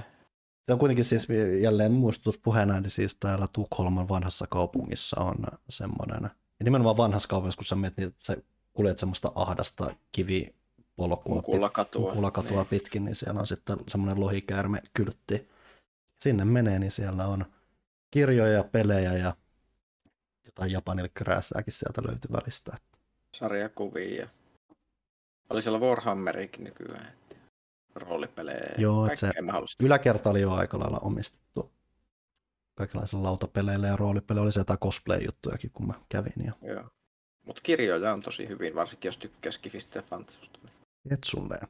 Ää, onko kästiläisillä antaa vinkkejä muista pelaajaversen kohdeyleisöä potentiaalisesti kiinnostavista shoppauskohteista tai kenties nähtävyyksistä maailmalla tai kotomaassa? Pelaajaversi kuulostaa muuten hyvältä. Ei kuulosta. Kaikki, kaikki verset on ihan, sanonko, Ei. Cinematic PCU. mistä? PCU, hei, hei. PCU. Voi olla myös PV, Mm. mutta se voi myös tarkoittaa jotain muuta. Pelaajaversi kiinnostavia kauppoja. No, se on vähän silleen, että monet niistä semmoista tosi traditionalista on jo hävinnyt Mm. tähän mennessä. Että eh- ehkä se on sitten just joku, ne missä mä esimerkiksi, mitkä oli mun pelikauppoja tietyssä vaiheessa, missä, mitkä oli semmoisia vakiomeista, ne on kaikki poistunut jo keskuudestamme mm. tässä vaiheessa. Sisässä tuli äkkiä fantasiapelit on. Niin, Fantasiapelit. fantasiapelit. Se pelit on ihan vänkä. Ää, tuli tuossa äsken mieleen, että kun mä olin viime kesän lopulla ihan randomilla Porvoossa, en ollut ennen käyty. Ensimmäinen satunnainen asia, mikä tuli vastaan, että siellä on ihan semmoinen kivijalka paikallinen pelikauppa. Siellä oli retropelejä, taisi olla uudempiakin pelejä. Totta kai on nämä kaikki kortit, pelikortit ja muuta. Että Porvoon keskustasta löytyy semmoinenkin. Kävin siellä, en ostanut mitään, mutta pyörähdin ja totesin, että tämmöinenkin on täällä. Ja muista mainittiin, mä silloin, kun mä mainitsin, että mä kävin Porvoossa, mutta nyt mä mainitsin, että hei, Porvoossakin on pelikauppa. Vaikutti ihan asialliselta. No. Eli Jos- menkää sinne, te meidän kaksi porvoolaista kuuntelijaa. Tai edelleenkin siis, että, että siis kun mulla on se, että mä kävin ekaa kertaa Porvoossa sillä siis kun kuitenkin Porvooseen pääsee tunnin bussimatkalla ja se on ainakin kesällä se perinteinen kiva kesäkaupunki, että siinä on se vanha kaupunki on vänkä, siinä on se joen varsi ja Porvooseen myös pääsee semmoisella Helsingistä semmoisella potskillakin, mikä ajelehtii pari tuntia sinne, että siinä on Porvo on kyllä näyttävä. Jep, sit se on semmoinen, että jos tarvit kesäfiilistelyä, niin Botskilla sinne, sitten käy vähän porvoolaisessa pelikaupassa ja mitä teette sen jälkeen, niin se on teidän asia. Älkää kertoko mulle, mä en halua tietää. Pari, Niin. pari mestaa vielä voisi mainita myös tota, Tampereen pelimuseo varmaankin. Joo, Ihan suht oleellinen mesta. Mm. Ja sitten tota, He- Helsingissä on paljon vanhoja pelaajan toimistoja, jos haluaa päästä tiivistämään tota PC Universum. Meidän pitää tehdä semmoinen, meidän pitää tehdä semmoinen turistikierros, että ei päästä, kun ei, nykyisinhän niissä tiloissa on jotain muuta, niin, mutta päädään siinä ulko-ovella voidaan tehdä pieni turistikierros. Niin, Joo. niin, niin, niin, niin, tai sitten jos näitä vanhoja joulukalenterin jaksoja niin tapahtuman paikkoja, esimerkiksi puiston penkki, jossa Spurku hyökkäsi Villen kimppuun. Ei, kyllä se oli Kaitilan, Kaitilan Niin, ja sehän ei ole se oli- mikään Eikö joulukalenteri, se- vaan se se on ihan siis meidän viraalivideomme. Ah, toden, toden totta. Jotenkin mä unohdin, että se, mä, mä, mä muistin, että se olit sinä. No, Vi- Video, joka kerää yhä tänäkin päivänä katselukertoja. Mm-hmm. It's a gift that keeps giving. kyllä, Legenda. kyllä, eli se, se penkki on varmasti löydettävistä jostain sieltä. siis, se, siis sehän on se, että kun johonkin taloihin kylkeen on laitettu jotain laattoa, että täällä, täällä asui tämä ja tämä henkilö, joku pitää käydä nakuttamassa, vähintään joku paperilappu tai joku ihan vaan joku, joku merkintä, että täällä tehdä- oli pelaajan toimisto ja täällä. Tehdään tarroja ja käydään liimaamassa niitä. Sitten siitä voi tulla semmoinen niin kuin treasure hunt niin kuin ympäri Helsinkiä. Se on kovin pieni alue. Meidän toimistot on ollut aika lähekkäin toisiaan kyllä, mutta oh well. Ja tota, Niin. Joku QR tai semmoinen AR-peli. Mm. tästä Pelaaja Go. tulee mieleen myös, että täällähän oli tämmöinen niin kuin AR-peli, mistä me joskus kirjoitettiin vähän tämä Treasure Hunt, missä, missä tota, muistatteko mystisen Trials pääsiäismunan? Minkä niistä? Sen massiivisen, Jättimäisen sadan vuoden. jo mikä sadan vuoden mysteeri.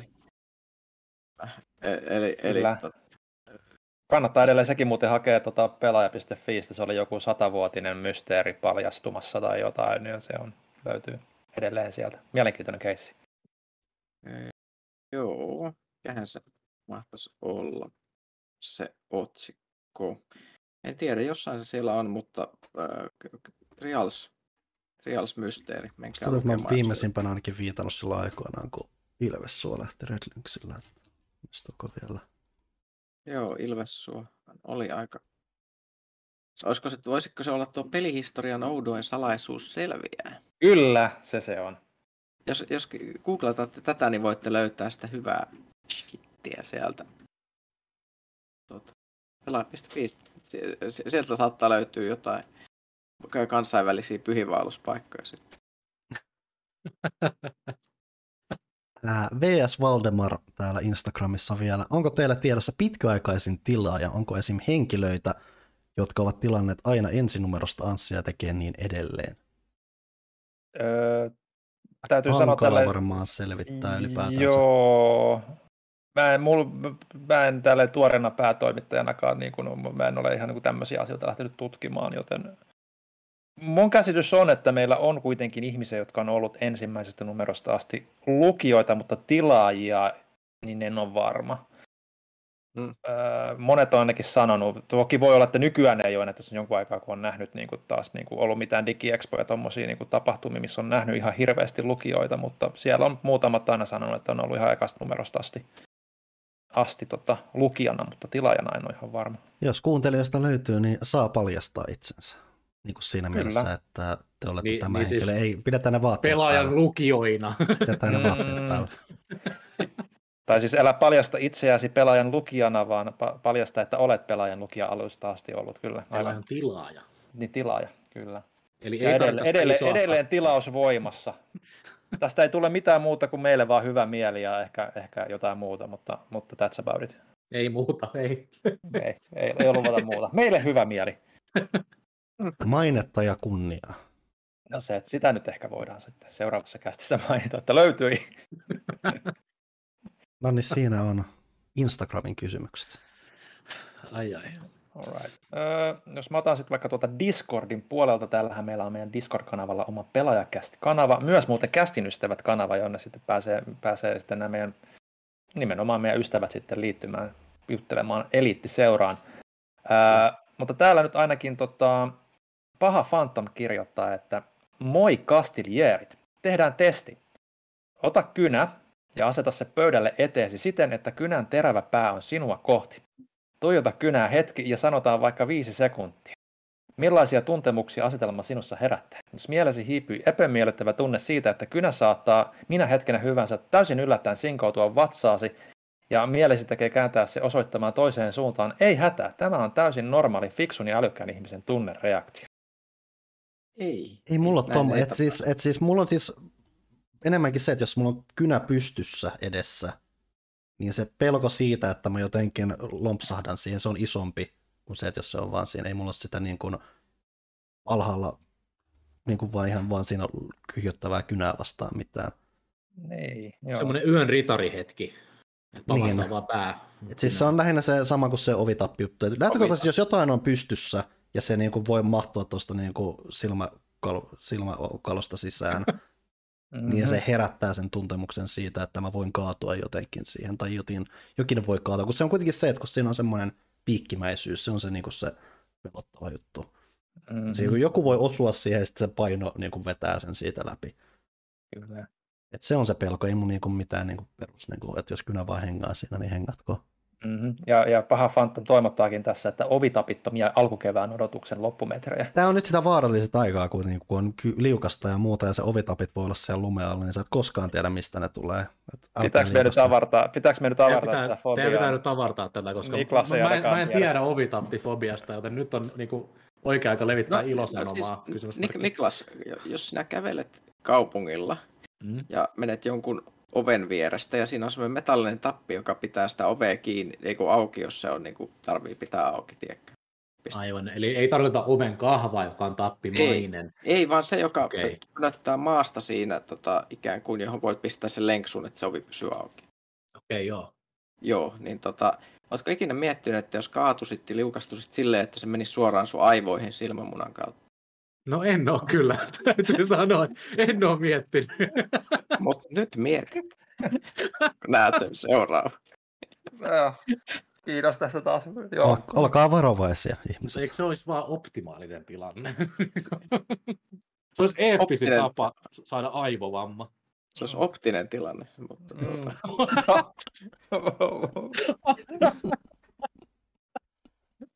Tää- Tää on sitä kultaa, mitä saa, kun muuttaa 15 tuntia putkeen ilman taukoja. Oot, nyt ootko miettinyt tota, Janne tota stand-up-koomikon uraa? Tästä se lähtee. Day one.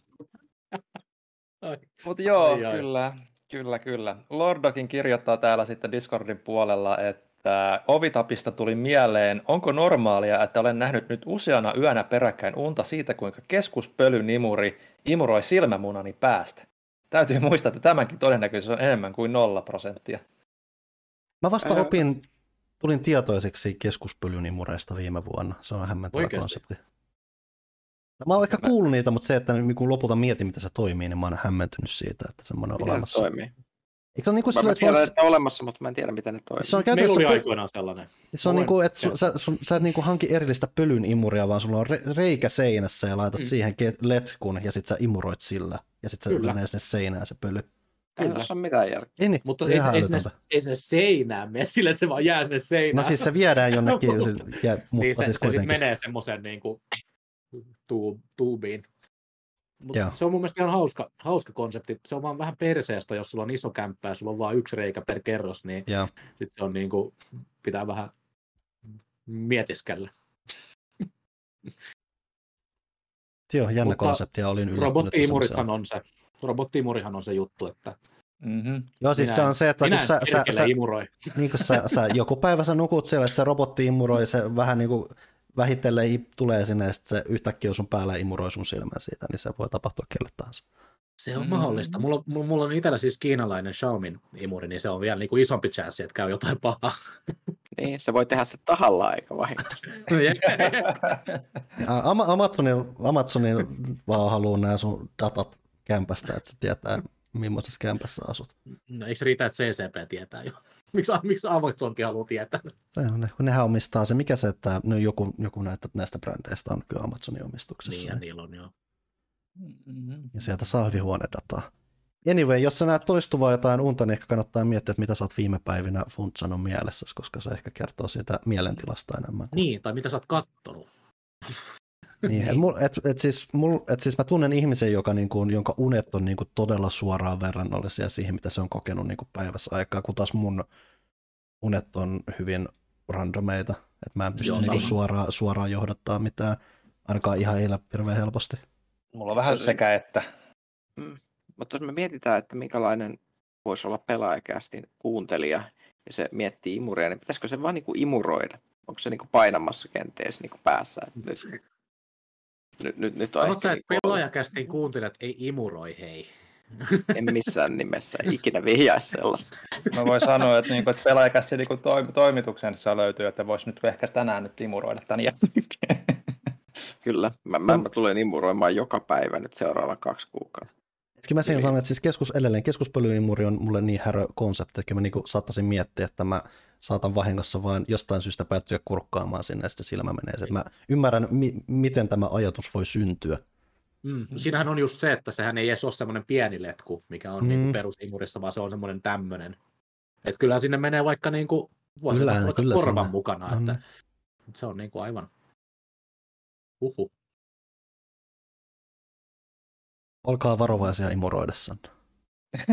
Se oli tarinan opetus. Olkaa varovaisia, jos niiden ovitappien lähettyvillä. Joo.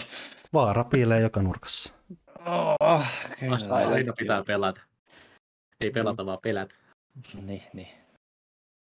Olikos meillä sitten, tuolla näyttäisi Discordin puolella olevan siinä kaikki. Täällä on sitten tämä pelaaja Bysteffi siellä Lindarion ensimmäisenä. Miksi pelikulttuuri tuntuu aina olevan niin vihaista? Kuinka iloa tuottava viihde voi aikakaudesta toiseen kerta ympärille niin kielteisiä tunteita? Mm, Ylipäätään viihdekulttuuri. Ei Niin. ehkä ole sidoksissa nimenomaan pelikulttuuriin Ylipäätään sanoisin. mikään, mitä maapallolla tapahtuu, koska Fani- kaikki, kaikki on aina eri, eri mieltä asioista. Ja se vaan, ihmiset vaan tykkää sotia asioista, joten sitten vaan se aina niin kuin clashäytyy Se on viimeistä, että jos sulla ei ole mitään sanottavaa muusta aiheesta, niin sä voit aina valittaa siitä. nimenomaan. Mm. Mm, Mm. Ja mm, niin. Sen takia pitää välttää kaikenlaisia yhteisöjä. Paitsi Joo. kästin ystävien yhteisö, jossa kaikki Niin. on positiivisella mielellä. Siellä ei ole vielä tapeltu yhteen. Vielä. siellä oli itse asiassa, mä haluan nostaa yhden jutun, että siellä tota, ö, tuli vihdoin, joku oli samaa mieltä aurajuustosta minun kanssa. Mutta nyt kun sä alat puhumaan mämmistä, niin sä varmaan menetit nekin. Mä oon kyllä yllättynyt siitä, että noinkin, ne- en mä tiedä, mä oon jotenkin miellä mämmiä aina sen, että on kaikki mitä mummot syö, koska ne on jonain pula-aikana joutunut tottumaan siihen, että niin kuin noinkin nuori ihminen on niin kuin ihan valmis, valmis laittamaan Mä- sellaista suuhunsa. Että mulla ei loppu, helvetin hyvää. Mainittakoon loppujen lopuksi, mulla ei edes loppu, ole mitään erityisempää niin kuin vastustusta mämmiä kohtaan. Mä en välitä siitä, mutta mä en vihaa sitä. Mämmi on semmoinen, että sitä voisi syödä niin kuin jo, vaikka joka kuukausi. se on Vähän niin kuin niitä pipareita. Tämä on, tää on ehkä radikaali take, mutta mämmi on mun laskeaispulla. Öö. No niin. Mä, mä en ole ikinä ir- kans niinku mämmiin. Mä en oikein tiedä, tykkääkö mä siitä vai en. Mä en ole syönyt sitä vaan mulla- niinku tarpeeksi. Niin kuin mulla siis enemmän. se, mulla se on tavallaan aina kiehtoo se silleen, mä mietin, että niinku sitä voi Mm. maistaa, sitten se on silleen, että okei, tämä nyt ei ollut maailman hirvein asia, mutta ehkä mun ei tarvitse viimeistellä sitä. Vedän sitä huhtikuussa aina ihan kuin Juha Mieto konsana. Se on aivan niin kuin, se lähtee ihan No lapasesta. nyt kun tässä on tämä, että kun pelaaja on jo opetusvideo siitä, miten laskiaispullaa syödään oikein, niin Niklas voi tehdä nyt, että miten mämmiä syödään oikein. No, katsotaan ensi kuussa. Kyllä se, sinne, kyllä se onnistuu. No niin. On luvattu. Se on, ja se pitää. Keksiä, mä keksin jo myös vaihtoehtoisen videon sillä, mutta katsotaan. Okei. Okay. Ää, Lindario jatkaa. Vähän uhkaava. Kuulosti uhkaavalta kyllä joo. Ää, mitä tuumatte menneiden vuosien Medal of Honor-sarjasta? Hämmentävästi, nyt kun en olisi muistanut Medal of Honorin olemassaoloa ennen kuin nyt nimi mainittiin. Se on EA on pyyhkinyt se aika hyvin, että sehän oli kodi ennen kodia. Mm. Kirjaimellisesti, koska siis ne tekijät, jotka teki Medal of Honoria, meni tekemään kodia. Mikä oli tota viimeisin Medal of Honor peli? No Oliko si- se joku VR? VR. Viimeisin, onhan, viimeisenhän oli nimenomaan Respawnin tämä, tämä, tämä VR-peli. VR-peli, joo. Et siinähän tuli se täys ympyrä, että Samppela pääsi vähän säätämään sielläkin. Mutta oliko sit sitä edellinen niin kuin sit se hämmentävästi nimetty Medal of Honor Warfighter, Joo, vai se, mikä se joo oli? siis siellä oli se pelikaksikko, mikä, mikä että sen Warfighter ja jotain, mikä sen jälkeen. Kuitenkin ne oli niitä lähitään sijoittuvia, mitkä, mistä niinku viimeisin kai oli vaan niin hällä väliä juttu, että ei aikaan taisi julkisesti ilmasta, että me ei nyt tehdä vähän aikaa Medal of Honoreita. Joo. Siis, no, yksi räiskintäpelisarja muiden joukossa ei aina ihan niin liekki välttämättä muihin verrattuna. Ne alkupään, kun oli ne ekat Medal of Honor, Pleikka ykkösellä ihan, niin ne oli ihan makeita silloin aikoinaan. Mutta... Siinä oli myös se, että siinä on joku niin kuin Spielberg melkein tuottamassa tai Joo, niin joo. lähtökohta siellä ja muuta, että se oli niin kuin melkein tätä Norman sotamiesrajan jatkumoa, Band of Brothers jatkumoa melkein käytännössä. Vähän sitä vibaa siinä muistaakseni oli kyllä. Että, että siinä oli kyllä tosi paljon mielenkiintoisia just tuollaisia niinku aspekteja siinä sarjassa ja, ja niin poispäin. Että se niinku on tavallaan niinku, Oliko se ekas pelissä kanssa se, että sä pystyt olemaan laittaa koodi, missä saat koira, vai sekoitaks mä sen johonkin toiseen räiskintään? mä en ole tietoinen tästä, jos on, joten tämä blow, this blows my mind. Saat olla, että se on useammassakin. Rise of the Triadissa taisi olla myös joku koirakoodi. Anyway. Mi- missä on meidän räiskintäpelit tänä päivänä, missä sä laitat koodin sisään ja susta tulee koira? Niin. Kysyn vain. Tai paintballeja tai mitään Donkey Kong headejä ja vastaavaa. Kaiken näköistä. Mutta joo, ei varmaan ole ihmeempää sen ihmeempää. Et olisi varmaan ihan kiva nähdä, jos, jos lähtisi tekemään uutta, niin kuin, voisiko, saisiko sitten semmoista vähän niin kuin perinteisempää FPS-toimintaa niin kuin nykyaikaisempia rinnalle, vai lähtisikö ne sit- sitäkin uudistamaan? Todennäköisesti kun se on EA, niin lähtisi uudistaa sitäkin sitten vielä Mm. sinne nyt modernimpaan suuntaan. Tämä tuli mieleen, että muistatteko te, että Ubisoft oli tunkemassa ulos jotain uutta kodikilpailijaa, jonka nimeä mun pitää taas, että X-Defiant Se on tulossa vieläkin. Ne ei Ilme- sitä. ilmeisesti. Tarvaa tietää, Se on- kuka se olemassaolosta. Se on hyvä lähtökohta, hyvä lähtökohta lähteä kaksi. kantaa kodia. Niin. Nimenomaan. Googlentaa, että hetkinen, niin joo toi, joo. Sen piti olla Tom Clancy-peli, mutta ne otti sen Niin Tom piti. Clancyn pois siitä. Nyt se on vain X-Defiant. Joo, no se muisti nimenomaan siitä Tom Clancystä, ja nyt se oli erikoinen veto, mutta joo, hämmentävä. Ubisoftkin on jännässä paikassa tänä päivänä. No, Anyway, on kyllä yksi niinku tehokkaimmista pelidevaajista. Se tekee pelejä edelleen, vaikka se on Äijä on aivan, kuinka äijä on liekeissä. kyllä. Tai sitten Se on- pyörii haudassa, se on toinen vaihtoehto. Mm. Mutta mut, mut kaver- kaveriksi, joka on ollut haudassa jo jonkun aikaa, niin ihan suhteellisen tehokas toimintaa kyllä. Ehkä se On. jälkipolvi vetää ilolla jotain royalty checkkejä siellä. Todennäköisesti. Ää, Lindar No, jo- jatkaa vielä, että mitkä pelit ovat käsitelleet mielestänne mielenkiintoisimmin uskontoa? Suureisia, McDiggiitä ja muita hämäriä Jeesus-pelejä ei lasketa. Bible Aa. Adventure. Call, Call of Cthulhu. Mm, Hmm. siis silleen niin tahallisesti, se on ihan yllättävän harvinaista, Mm. että et se olisi niin kuin silleen superisona teemana. Mulla tuli tästä lähinnä mieleen, että asia, mikä mä tiedostin joskus, että yksi syy, miksi mä oon ää, vähän niin kuin kyseenalaistaen suhtaudun moniin uskontoihin, on se, että mä oon vaan pelannut niin paljon japanilaisia roolipelejä, missä se loppuhuipennus aina jossain määrin on se, että okei, sulla on joku paha kirkkoherra siellä, joka käyttää maailmaa hyväksi ja myös se Jumala on sitten paha ja muuta ja se pitää tappaa, niin kaikki uskonnot on vähän Se on, mulle tuli mieleen tota, Outlast 2 oli aika pitkälti siitä aiheesta. Sitten sanoit kulttimeininkiä ja miettii, niin Dead Space, sehän oli aika isosti. Ja se on semmoista härökultti juttua just, että Ja, ja Far Cry 5 on, jos tykkää Far Cry 5, niin se on sitä. Niin, totta. Mm, Mm, joo. Sitä meininkiä, se on aika isosti esillä. Mutta kyllähän nyt on ihan rehellisesti todettava, että on vain yksi peli, jossa jatkuvasti perustetaan omia hienoja uskontoja, ja se on Crusader Kings. Totta. Niin, no onhan Sivissäkin toisaalta uskonnot, mutta Mutta sä Niin, perusta siinä- niin semmosia. Niin, niin, niin, ja sulla on niin henkilökohtaista sidettä esimerkiksi Paaviin. Mitä, mitä, totta. että et, et sä et ymmärrä sitä hienoutta ennen kuin sä oot pyytänyt Paavilta veroalennuksia. Se on uskomattoman tehokasta toi. Et sä pu- pummaat joka toinen kuukausi sit vähän rahaa, että ei nyt vähän tarvitse kuule. Ne, ne, niin se, se rahan pummaushan on siis kirjaimellisesti, se on, se on niinku ö, veron alennus. okei, Eli, se, eli se, se, se, ei suoranaisesti anna sulle oikeasti Joo. vähän niinku rahaa, mutta niinku, ymmärrän. sulla on vaan rahaa, kun ei tarvitse Mm. maksaa. Se on mielenkiintoinen mekaniikka. Mutta Paavi on paras. Give me money, Pope. All right. A-Play on täällä sitten seuraavana. Päivää herra iso herra Ville, Girly Girl, li- Liito Orava Janne, Aurajuusto Niklas ja päivää piristävä Panu. Okei, okay. hämmentävä. Ei.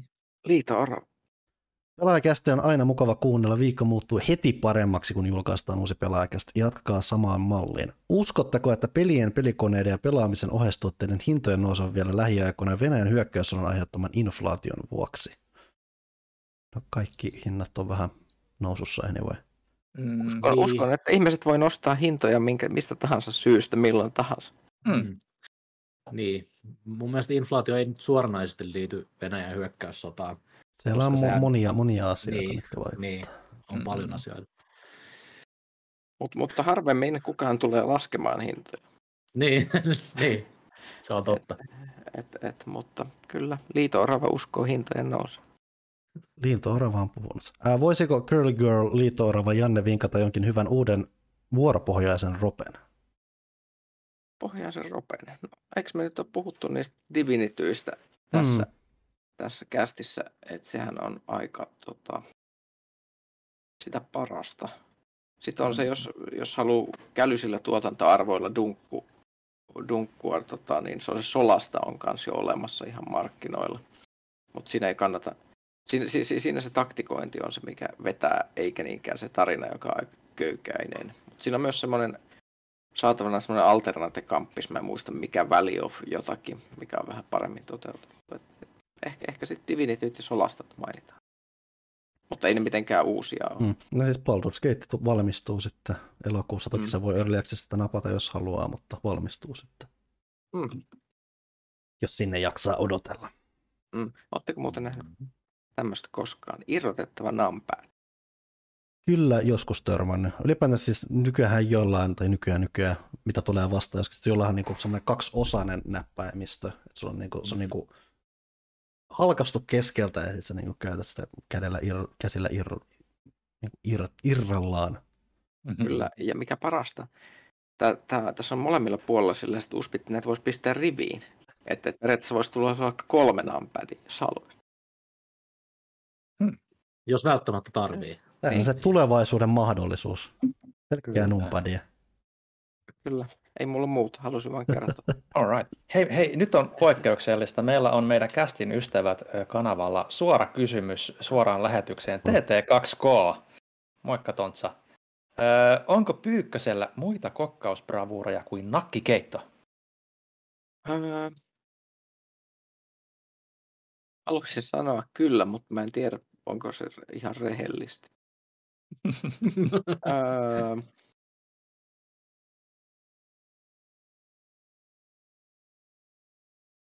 kuskus.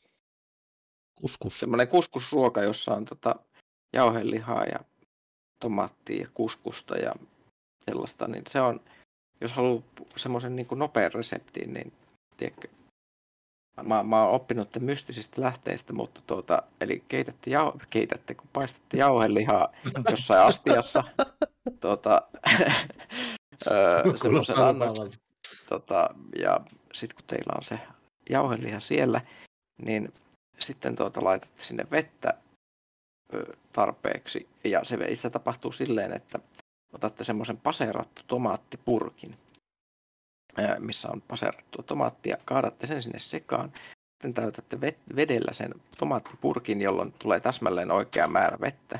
kaadatte sen sinne sekaan. Ja sitten tota pistätte massiivisesti kaikkia mahdollisia mausteita. Sekoitatte sitä ja sitten sen jälkeen sinne kuskusta sekaan ja sitten vaan odottaa. Ja sitten viiden minuutin päästä on erinomainen ruoka. Crazy. Vähän Jäätävän voi kans laittaa. vähän jäätävän nälkeä toi ei auttanut asiaa yhtään. Ei, ei kyllä yhtään. Mun täytyy kyllä sanoa, että mä yhdessä vaiheessa tein niin paljon tuota, paserattuun tomaattiin tonnikalapasta, että se niin ajatuksena jo paserattu tomaatti jo Se on vähän enemmän ehkä tässä tapauksessa semmoinen kastikemainen ratkaisu. Joo, no siinäkin oli vähän, mutta joo, se, se, se on mulla niinku semmoinen, öö, Ei hätää, Ai- Ville, sen voi korvata myös ketsupilla. ah, Apple toteaa lopuksi, että I'll be back. Sitten iskee Nepa, Mm. mm. toteaa, että Company of Heroes 3 julkaistu. Löytyykö kästistä sarjan ystäviä? Öö, mä oon pelannut yhden kaverin kanssa yllättäen enemmän semmoista kooppihenkistä meininkiä. Meillä on ollut semmoisia hauskoja, että on esimerkiksi tota, te- tehty kahdestaan rintamalinja tämmöisessä skirmistaistelussa ja sitten pistetty tekoja, tekoäly jyrää tämmöisessä talvisodan hengestä siellä semmoisella valtavalla massalla ja me yritetään pitää sitä hyökkäystä siinä sitten kurissa. Se oli ihan hauskaa joskus aikanaan, olisiko se ollut Company of Heroes ykkösessä. Mä en edes muista, oliko se kakkosta pelattu, mutta kyllä mä, siis mun mielestä se on silleen kiva peli, pelisarja tuolla strategiaosasta, että se tuntuu semmoisen, se on just mittakaavaan sopiva. Mm. Siinä on sitä sotilastasoa ja sitten sitä vähän, vähän kuitenkin sitä tankkimeininkiä ja muu, muu, muuta, että siinä tuntuu, että ollaan sopivan semmoisista, miten se sanoisi, käsin kosketeltavasti mukana siinä taistelussa. Se tunt, siinä on sitä just sitä Saving Private Ryan meininkiä tosi vahvasti. Peliukko.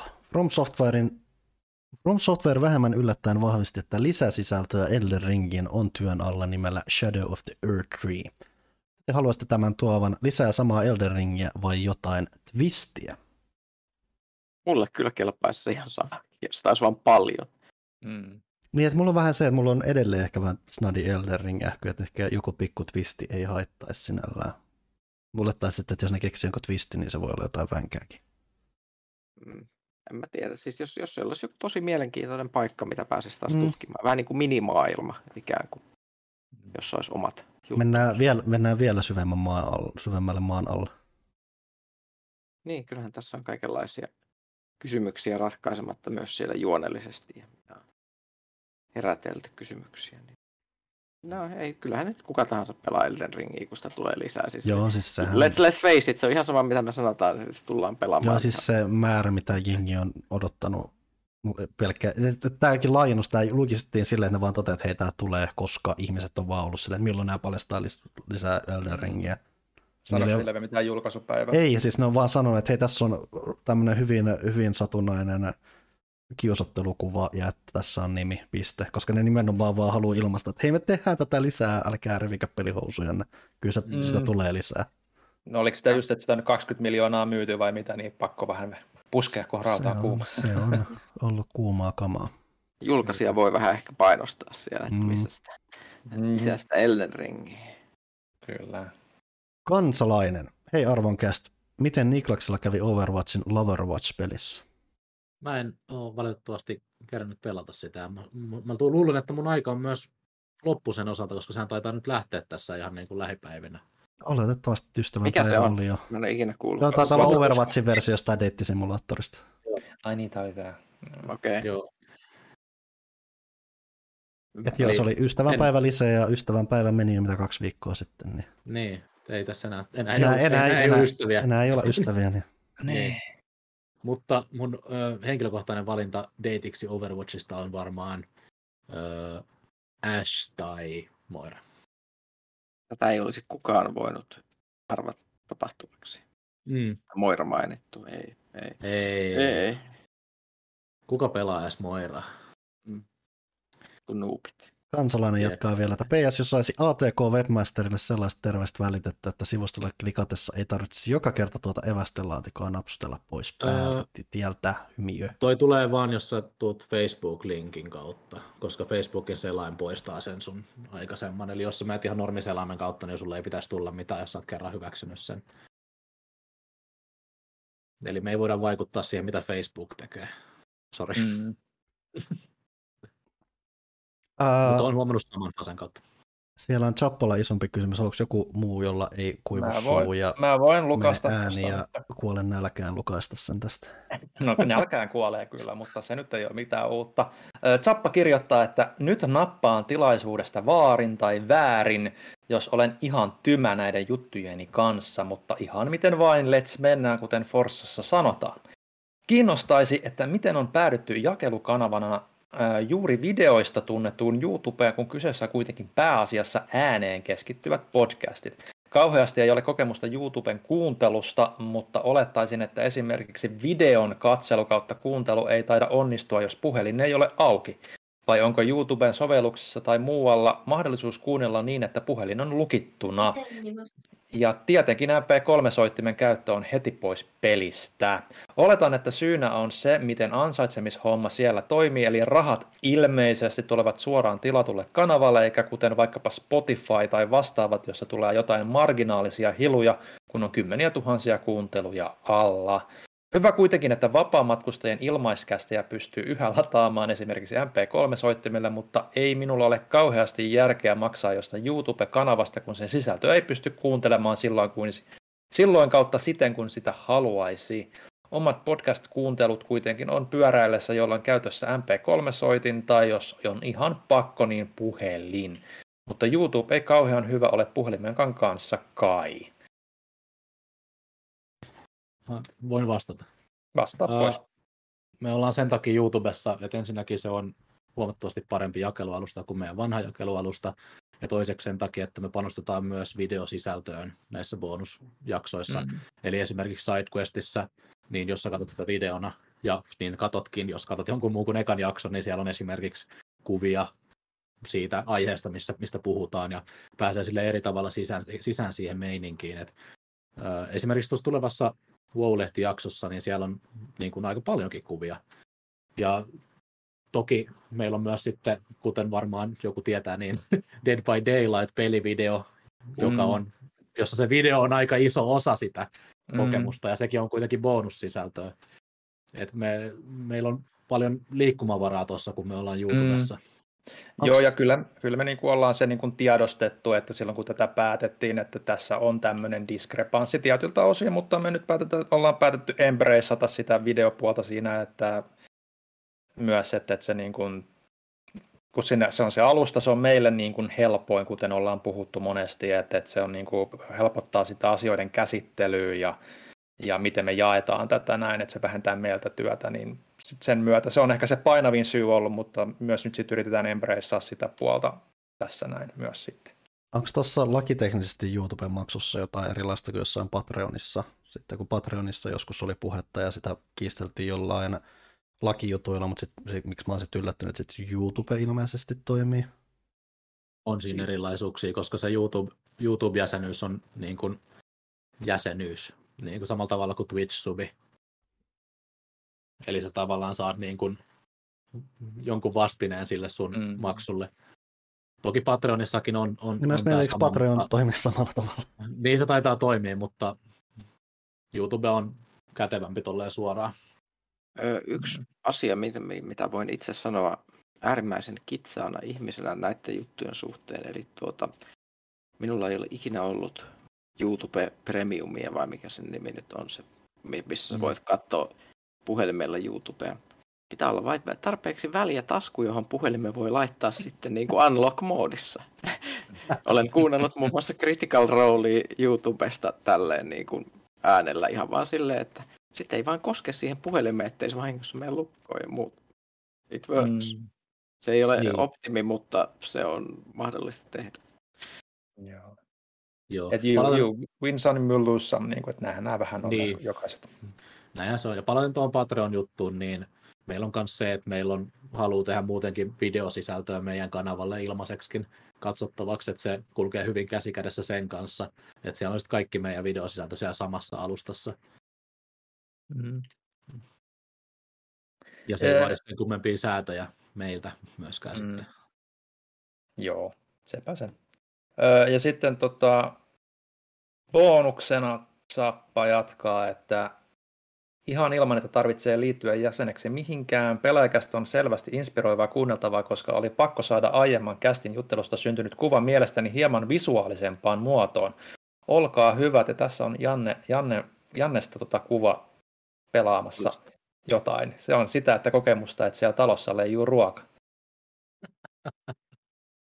Okei. Okay. Voinko mä nähdä tämän kuvan jossain? No, vaikka voit, se on pelaaja, pelaajafiissä tuossa kysy pelaajasta uusimmassa. Viimeinen, viimeinen kommentti tällä hetkellä. Alright. Se on myös tuossa meidän Discord-chatissa. Okei, okay. se dis- Discord-chatti mulla oli. Ja... Okei, okay. Tää on, nyt, nyt ollaan päästy niin kuin, niin keskiaikaiselle tasolle suorastaan. En tiedä, mm-hmm. miksi mulle tuli mieleen Pentiment tuosta. Kyllä. Hyvä. Tässä on sitten vielä PS Hernen Rokka Sumu saa tuon kautta myös ihan uuden merkityksen. En tiedä, mistä puhutaan. Mä, mä arvostan, että makkarat lentää tuolla Mhm. ilmassa myös. Hei, ää, ää, tota, ruokavinkki, vielä yksi ruokavinkki, mulle tuli näistä makkaroista mieleen. Yksi, mitä itsellä hirveästi tekisi mieli, niin tota, jotain semmoista espanjalaista makkaraa niin kuin silputtuna ja paistettuna pannulla. Meidän on pakko lopettaa tämä kästi, koska tämä kaikki ruokapuhe tappaa mut.